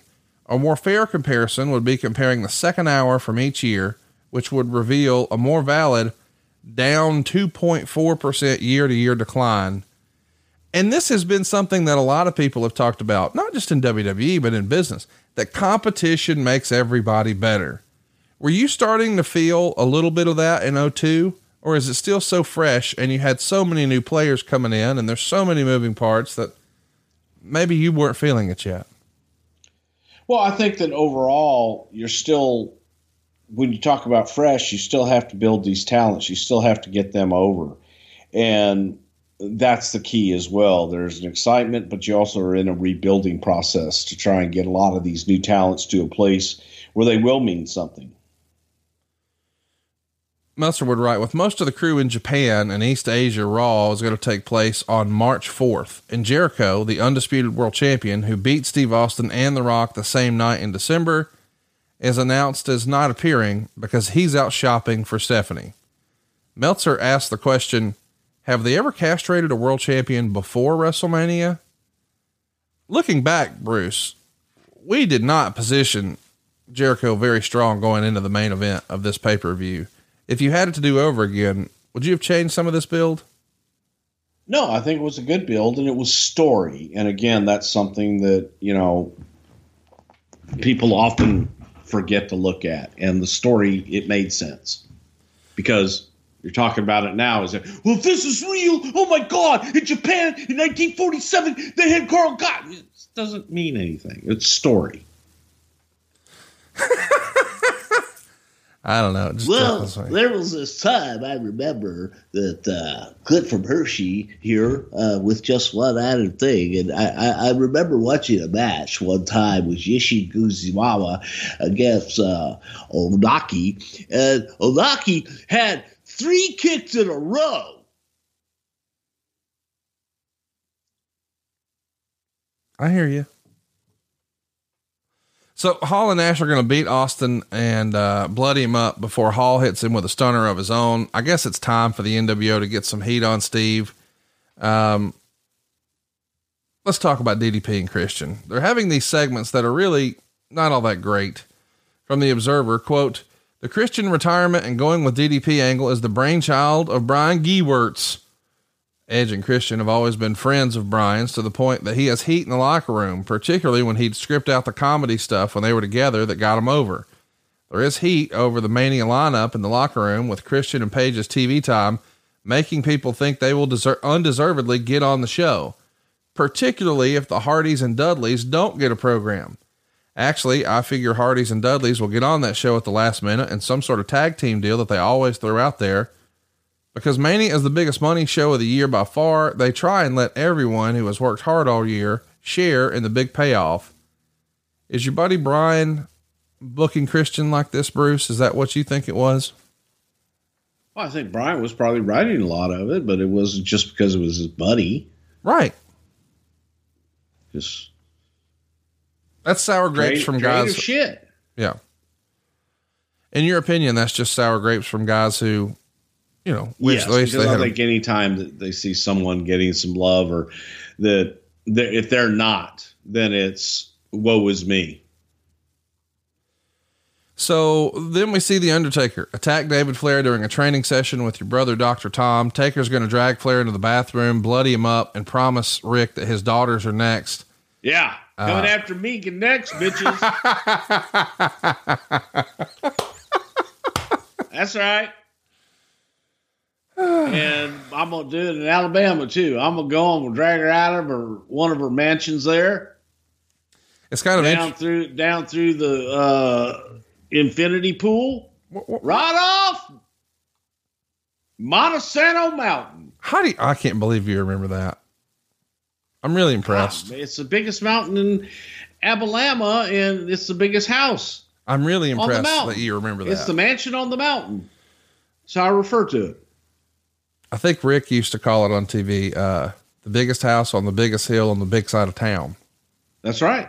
I, I disagree with all that with regards to me. Yeah, but. because it's I know because you get upset because it's well, it's the biggest in the state, biggest in like eight states around at will, least. I don't like just being the biggest in town. Will ah, it's, the, it's the biggest in most of the country. Will you stop? Yeah, well, you have more garages than most people that's just not true. Doors. That's not true. Chat me up here. How fun is it in hindsight to take a look at this scene where Taker's attacking David down in developmental? Jay Briscoe's running around back there. How fun is that? Well, Jerry should be. Okay, that's what go. he does. He's the Oklahoman beating up a Flair you know, I'm talking about actually. Well, and actually, it was in Connecticut. I'm talking about the Briscoe brothers, like the tag team that's Oh, out there now. Not Yeah. Jack and Jerry. Oh, I'm talking about Jack and Jerry. Yeah. I'm talking about Jay and Mark. Well, Jay's in the background. So are the Maximo brothers. Anyway, I don't know. It was in Connecticut. we see Angle versus Hunter in the main event. It's a steel cage. Uh, I'd rather have it be Jerry though. For, for my purposes, can it just be Jerry? Yes. Okay, thank you. Uh, Meltzer would write Triple H spiked Stephanie's favorite skin lotion and she broke out. She threw a tantrum over how horrible she looked. Geez, they could have at least done a decent makeup job so she looked horrible. Angle beat Triple H in a cage match that was nothing more than having us watch the head writer feed her ego. This was annoying to watch and not in a heat way. It's hard for these two not to have a good match, and while I won't say they succeeded, they had 15 34 and the Van Dam match was better. Triple H had it won with a pedigree when Stephanie came out, beat up Teddy Long, and then did the Terry Gordy spot on Triple H. Since they do that spot in every cage match, it means little now. Angle was about to walk out to win, but Stephanie ordered him back in the cage. And, um, well, she wants a, a hurting put on Triple H because she wants blood. Triple H obliges, cuts his forehead. Now we have our third uh, face blood of the night. Triple H makes a comeback with a DDT on a chair, and as Triple H is getting ready to climb out, Stephanie came through the door like she's stone cold, hitting Triple H with a chair and crotched himself on the ropes. She nails him with a, check, a second chair shot, ties him up in the ropes. Quote, Do you realize how many superstars they would have today if Triple H would have put any of them over this strongly? Stephanie dragged Angle uh, out the door to win. When this match was over, a blind man could see that this company was heading for problems and know exactly why. What say you, Bruce? Too much blood, too much Stephanie, or is this just Meltzer not liking it? Uh, it's Meltzer not liking it, and you know I, I love it when again people criticize Hunter. Look at his WrestleMania record. He's lost more WrestleMania matches than anybody in history. Yeah. So there you go. It's written in the Observer uh, that it's obvious internally the NWO has been a flop. At this point, as we're heading into WrestleMania 18, did you feel that way?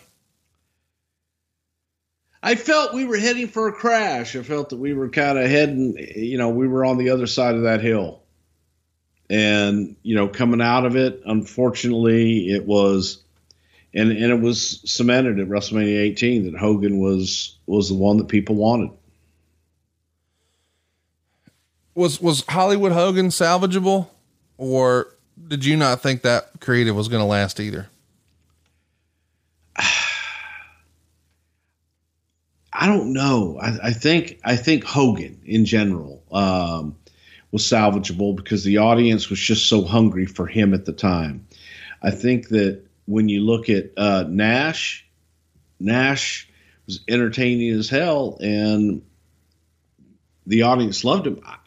I, would dare say I think that again a lot of people in WWE liked the badass Diesel more than Nash. I know it's it's semantics, but it's no, it matters. It's reality. Yeah. Uh, speaking of Hogan, it's discovered he's got a broken rib when he's going over the match with Rock and Pat Patterson down in Florida. Were you guys ever nervous that, hey man, what if he can't go? Or did you know Hogan's going to suck it up because that's what he does? That's exactly what he does. And have you seen some of Hulk's matches? Yes. Okay, Hulk worked with a broken back. I think he'll be all right. Well, there you go. Uh, going into Mania, a lot of people, myself included, felt like Hogan and Rock and Taker and Flair had the best stories going in. I can't believe you won't just acquiesce that this Hunter Jericho story could have been better. I mean, I guess in hindsight, you could probably come up with a lot of different things. At the time, I thought it was very good. Well, Raw on March 11th um, is described as dog shit by Meltzer. And that's pretty fitting. Well, he would know if he reads his letters. This is the classic episode of Raw where Stephanie has, uh, they're arguing over a dog here. Stephanie and Hunter are arguing over Yeah. a dog. Have you ever argued over a dog? Not right before WrestleMania, not when I was world champion. No. The dog takes a shit in Jericho and Stephanie's office, and Stephanie makes Jericho take the dog outside. He ties him to a limo, of course. Stephanie leaves in the limo, and of course, it runs the dog over. Now, WWE doesn't believe in murder, so it only breaks the dog's leg.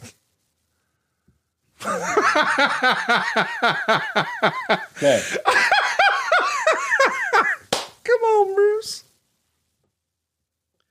Well, first of all, that had just happened in in real life, in the news. Just just so you know. Okay.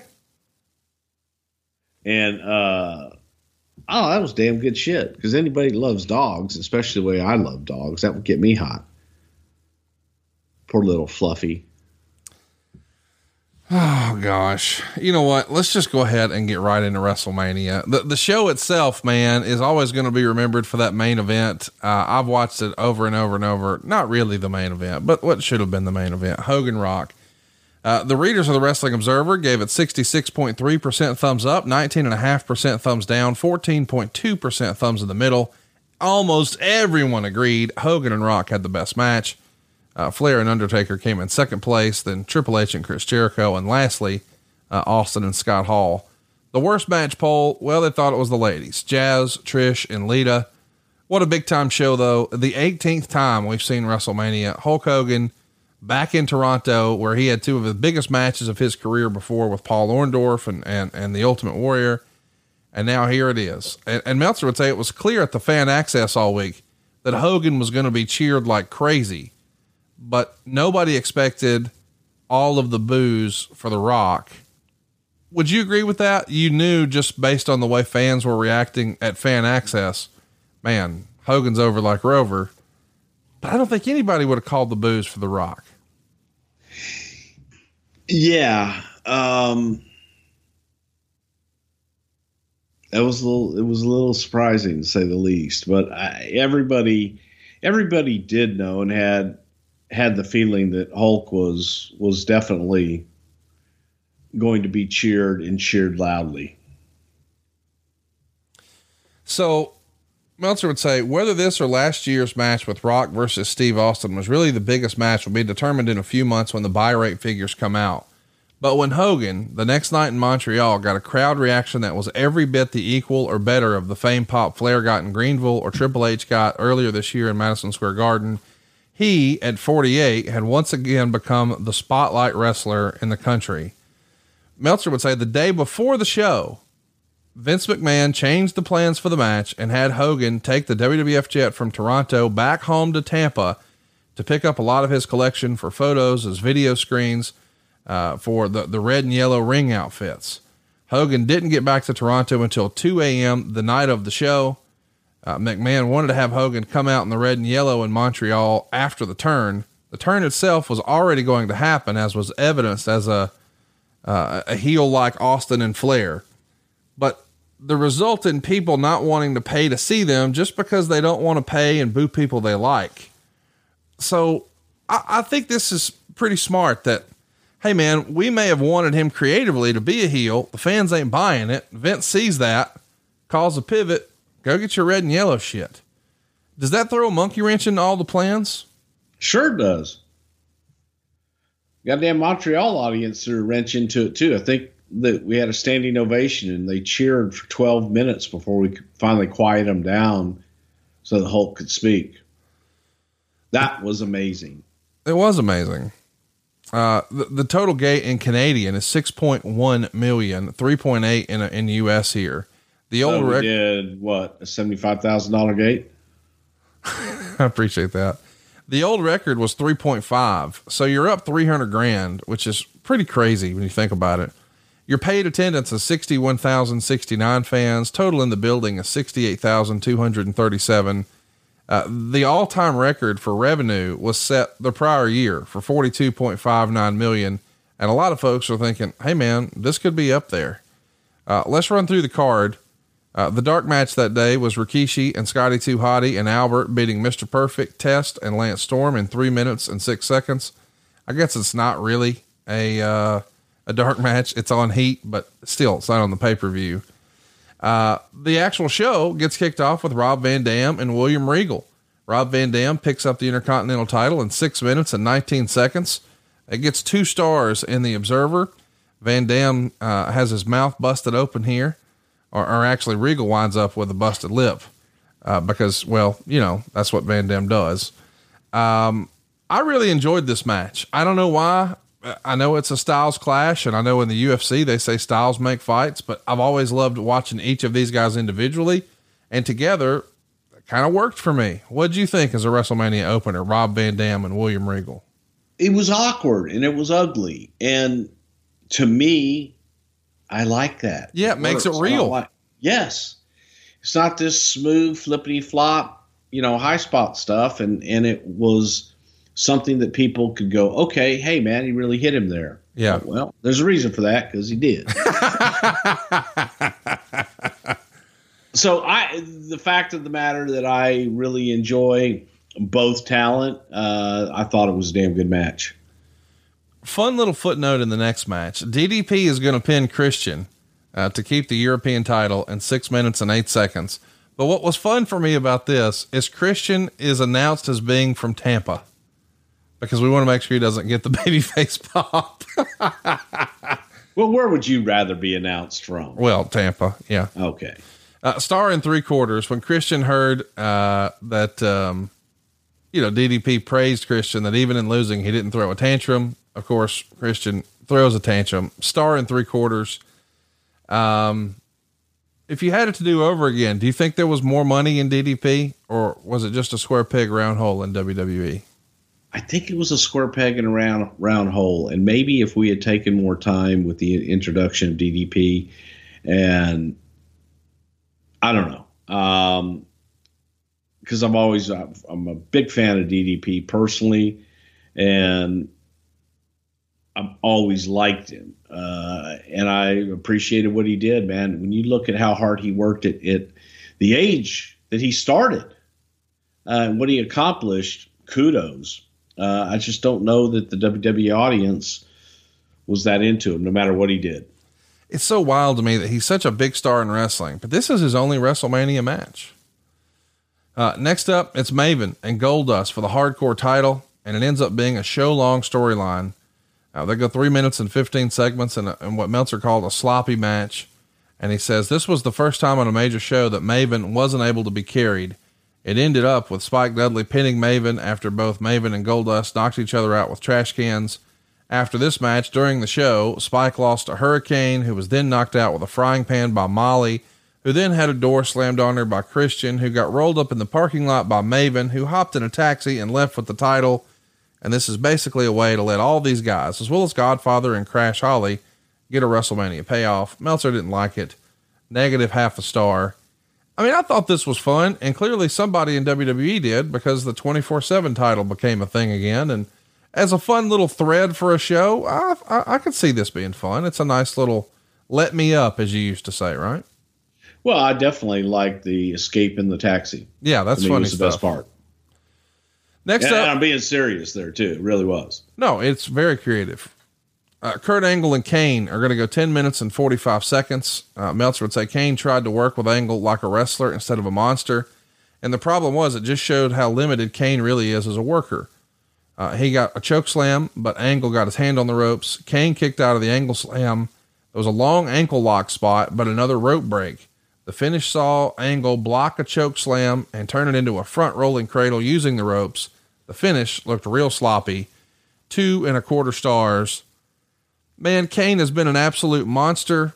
Maybe he didn't have the best storyline coming into this. Maybe he didn't have the right opponent. I feel the same way about Kurt Angle. I mean, what a superstar this guy is. Now we know, don't worry, WrestleMania 19, he'll get his chance to shine.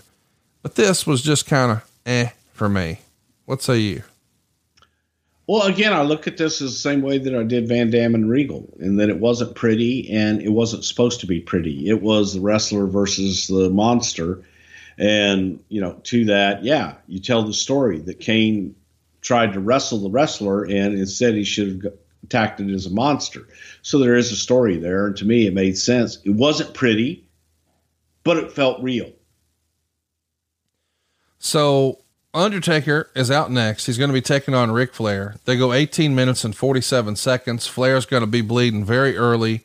Uh, Undertaker cut his cheek here. Flair takes a big bump uh, with with a top rope superplex from the Undertaker, and Undertaker, treating Flair as the legend he is, picked up Flair at two rather than allowing him to kick out.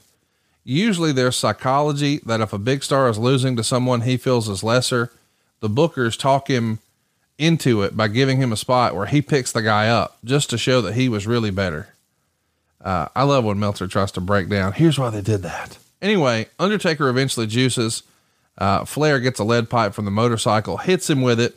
Flair gets him in the figure four. Undertaker's going to break it. Eventually, choke slams him, and it looks like Flair's in trouble. When all of a sudden, one of the biggest pops of the show happened, and I don't think anybody would have ever expected it to be this way. Arn Anderson sneaks into the ring, gives The Undertaker a spine buster, and the place goes bananas. Probably the biggest moment of Arn Anderson's career at that point. A big WrestleMania moment, a huge reaction, a damn near perfect spine buster. But we're not done. Uh, he's going to clothesline referee Charles Robinson after the match, he being Undertaker. He's got a, a trail of dead guys now uh, in his wake. The Undertaker, of course, gets the win. Uh, the Tombstone gets it done. It's a three star match, and Meltzer would say, as bad as this reads, and as ridiculous as it is usually done for a one sided squash to go this long, it was almost better than anything on the show. Now, I kind of don't disagree with that, but I know that both myself and Dave we're big we're big Ric Flair marks. But this was like a really unexpected surprise because I think a lot of people, myself included, thought, well, Rick's not doing these type of matches anymore. And yes, there was some gaga, but this was about as good as it could have been. And afterwards is really the first time I remember seeing the Undertaker sort of acknowledge the streak. He like holds his hands up in front of the camera, like, wow, that's 10 and 0 now at WrestleMania. A really cool match, a really cool moment for Undertaker, for Ric Flair, and of course for Arn Anderson. What say you? I thought it was excellent. I thought it was excellent in every way. I thought that Undertaker remade Flair in that, and you know, gave Flair all all the props that he needed, and it looked like it was a brutal encounter on every single end. So to that, you know, kudos to both guys. Wait, any heat on these guys for going long? Just to recap, the first match is six minutes and 19 seconds. The sex, the second match is six minutes and eight seconds. The third match is three minutes and 15 seconds. Angle and Kane are 1045. The next one with Edge and Booker T are 632. Austin and Hall are 951. But Flair and Undertaker 1847. Yeah, it probably had heat with me, but is what it is. It's not like you're going to be able to make the Undertaker do something he doesn't want to do, right? No, I'm not. so next up is uh, I can't. I'm scared. It- it's Edge and uh, Booker T, and there's a great sign in the crowd. They're fighting over shampoo. no, a shampoo commercial. God damn it, get your shit straight. See, if you don't understand, then don't write a sign. If you don't understand what the hell you're talking about, it was a shampoo commercial worth millions and millions and millions of yen. which is about eight dollars. Uh, so the crowd was dead once the match started. Uh, Edge did get a big reaction. Of course, he's the hometown boy. Ultimately, a series of reversals. Edge hits the implant DDT, star and a quarter. Edge gets the win. Uh, it's just sort of there for me, Bruce. But man, we got a lot of star power on this show so far. The Edge Booker T match was excellent. Next up, Steve Austin and Scott Hall. They go nine minutes and 51 Oh, seconds. Meltzer called it another sloppy match. Shockingly little heat most of the way. Kevin Nash interfered a lot. Austin did a mistime stunner earlier. Nash pulled Tim White into the ring to, or out of the ring to uh, break the count. Nash came in and they double teamed very briefly. Austin comes back with stunners for both guys, but there's no referee. Jack Doan runs in. Nash lays him out to stop the count. Austin backdrops Hall over the top to the floor, and now about six referees run out and order Nash to leave. In the ring, Hall hits a stunner, but Austin kicks out. Austin goes for another stunner, which was even more mistimed than the first one. He finally delivers another stunner, and Hall tries to make up for it by jumping as high as he could in the air to sell it for the pin. One star. This thing was snake bit from the word go, was it not? Yeah, it was kind of ugly. Kind of ugly, to say the least. It just wasn't. uh It wasn't good. This wasn't. This wasn't ugly like Kurt and Kane or Van Dam and Regal. This just This wasn't fun. didn't feel good. Yeah. Yeah. let me recap something Meltzer wrote in the Observer. Austin refused to work with Hogan at the beginning, which both hurt his star power with fans since Rock got all the hype as the all time legend, while Austin became the odd man out. But many wrestlers thought he was the smart one, particularly when host when Hogan gobbled up Rock. He ended up so frustrated over his creative, even with his match finish being changed during the week, he still flew home after Mania and missed the TV tapings in Montreal and Ottawa. While he was not planning to have a major role in Montreal because the show was built around Hogan and Rock versus Hall and Nash, he was supposed to do an interview, but nothing else. And it isn't as if there were major changes on the show that had to be made when he decided he was going home because he wasn't happy with the way things were going. He's scheduled to be back on March 25th. Now, we've talked about when Austin got frustrated a few months later and wound up walking out of the company, but I don't think we've ever really spent time talking about the fact that he just went home after WrestleMania here.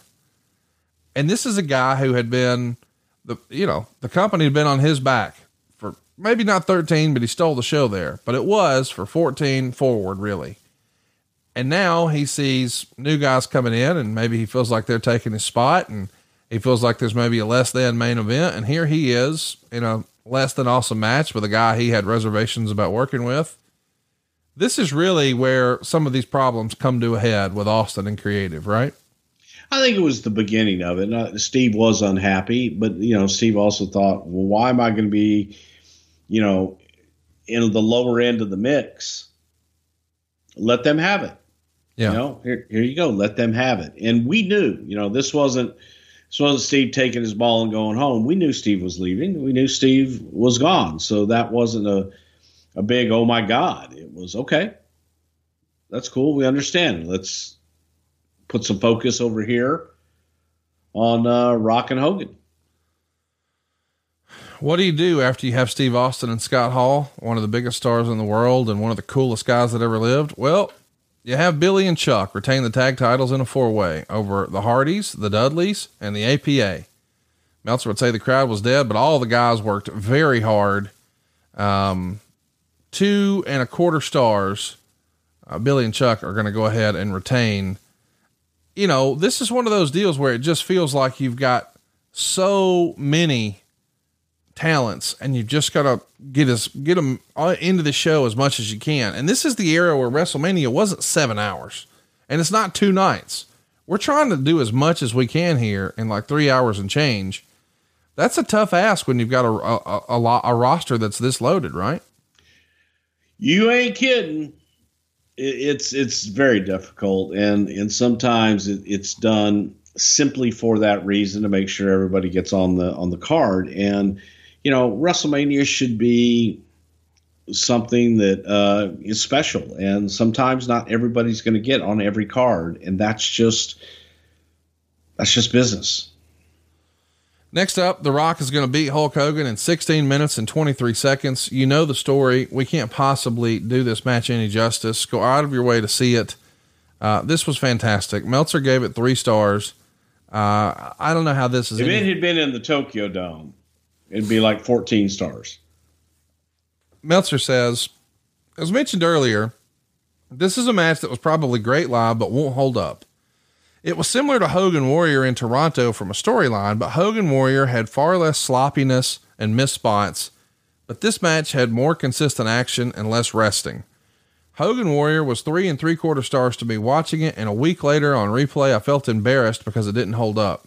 Years later, it looked awful. Just like watching back all those Jim Duggan tapes when he was super over in Mid South and going, how did I not realize how bad this guy was? Boys and girls listening to this, don't listen to Dave Meltzer here. Here's don't what ever listen to Dave Meltzer. Here's what else you shouldn't do. Don't watch this mouse this match with the sound off. If you watch this match with the sound off, then you might agree that boy, this was not a great match. You turn the sound on, and the fans become, I guess in basketball they would call it the sixth man. They're coming off the bench, man, and they are making this match.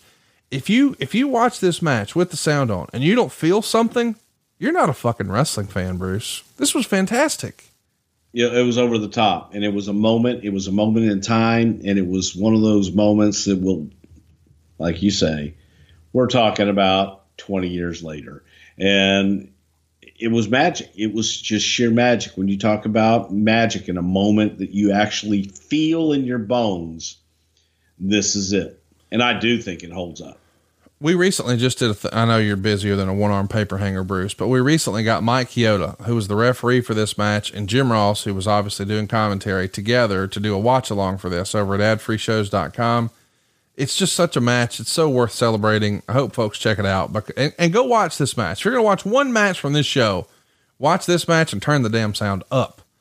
Uh, but now we've got to have, well, a let me up match. It's Jazz retaining the women's title in a three way dance with Lita and Trish Stratus. Kind of is what it is. Trish is going to come out with a Canadian flag and maple leaf on her shorts.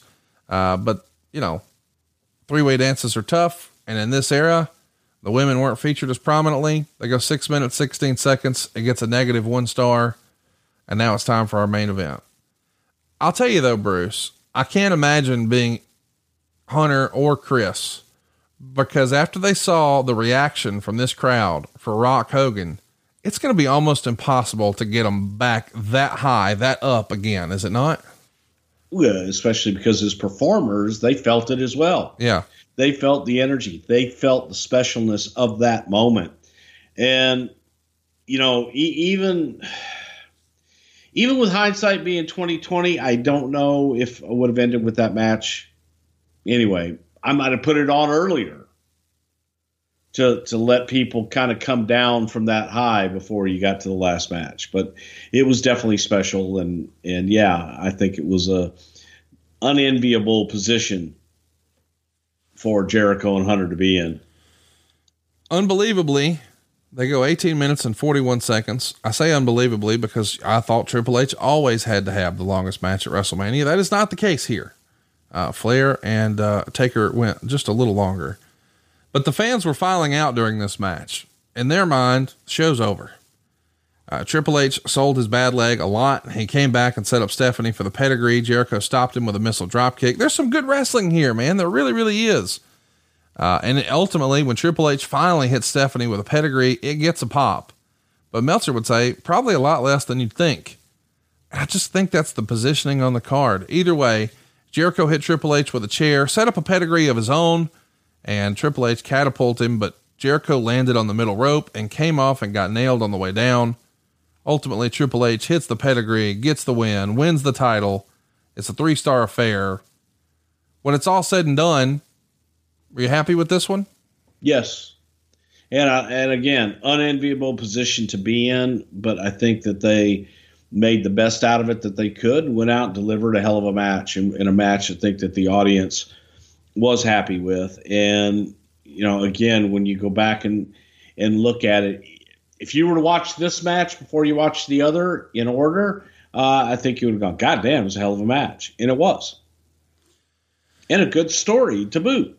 So the next day, the show draws the best rating since the summer, a 5.28. It does a 5.18 first hour, a 5.38 second hour.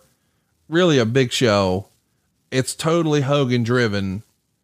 And I don't know that anybody would have predicted a few months, a few years, at any point that the night after WrestleMania, Austin is not on the show and it's all about Hulk Hogan how are you and I mean, how do you think Vince is feeling after this WrestleMania 18? I know that the WWE, boy, things change rapidly and quickly, and that's not just for WWE, that's just business and entertainment in general. But it feels like a, a company in transition here, maybe after this show more than ever, because we're acknowledging, all right, that NWO thing, that, that's not really working. But boy, Hogan is. Let's go back to our roots. Let's go red and yellow but where does that leave our biggest star, Steve Austin? And oh, by the way, Rock really wants to go make movies, and we really want to strap the rocket, if you will, to Hunter. But God, that finish and that main event was just, it didn't feel as special as the Hogan thing. It feels like a company in transition here. Would you agree with that? Well, I think that we were in transition from the moment that uh, WCW went out of business. That's fair you know, it it continued on, but I think that the feeling overall was one of happiness, and that you look at a creation created in 1987 or not 1987, 1983, and even before that, that stood the test of time, and the audience was still really, really excited for that that character. And you know, look, Steve's going to get the same reaction. I think uh, coming up, we don't talk about current things, and it'll be way over the top because he's just that over. And you know, Hulk Hogan withstood the test of time. The audience wanted it; they wanted more. That makes you feel good, and it also gives you it gives you that latitude to step back for a minute and let things rest and let them absorb. And you didn't need all of that star power every night. You know, we've heard over the over the years that the reason that John Cena, for instance, never turned heel is because Vince McMahon would say something like, "He's the one who feeds us."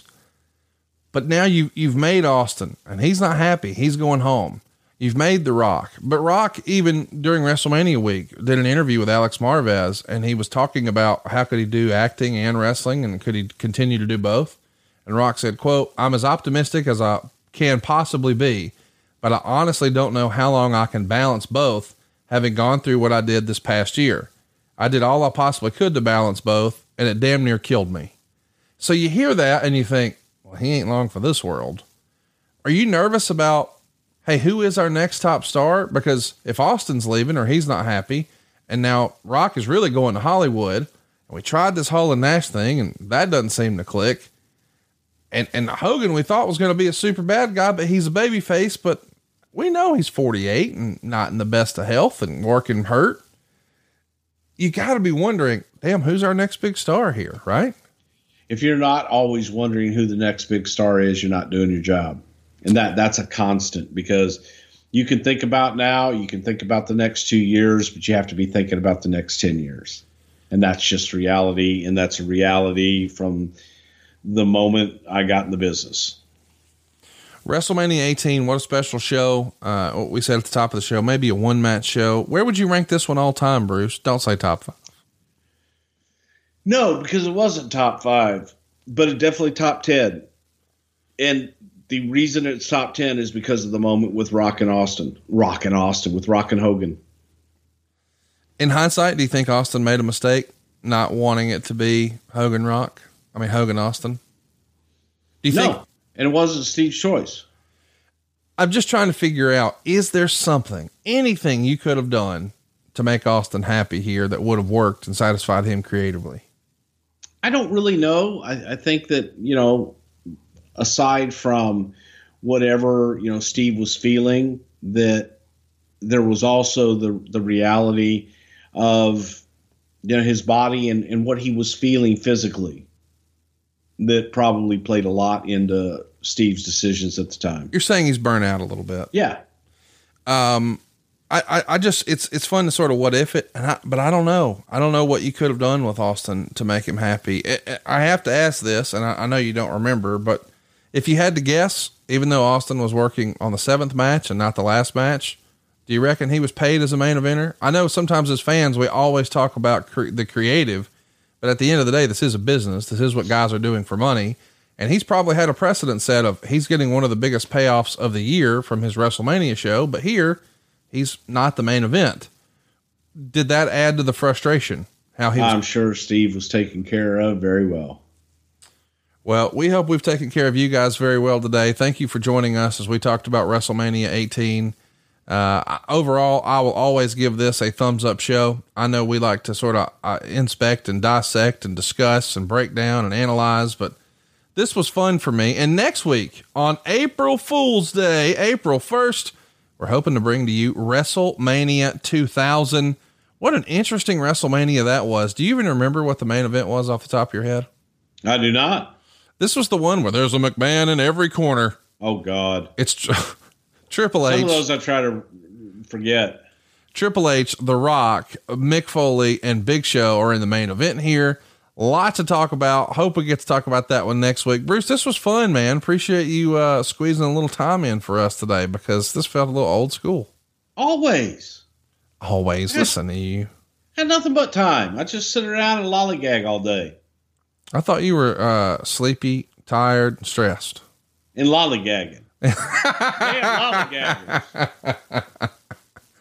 All right, folks. Thanks for tuning. Gag my ass out of here.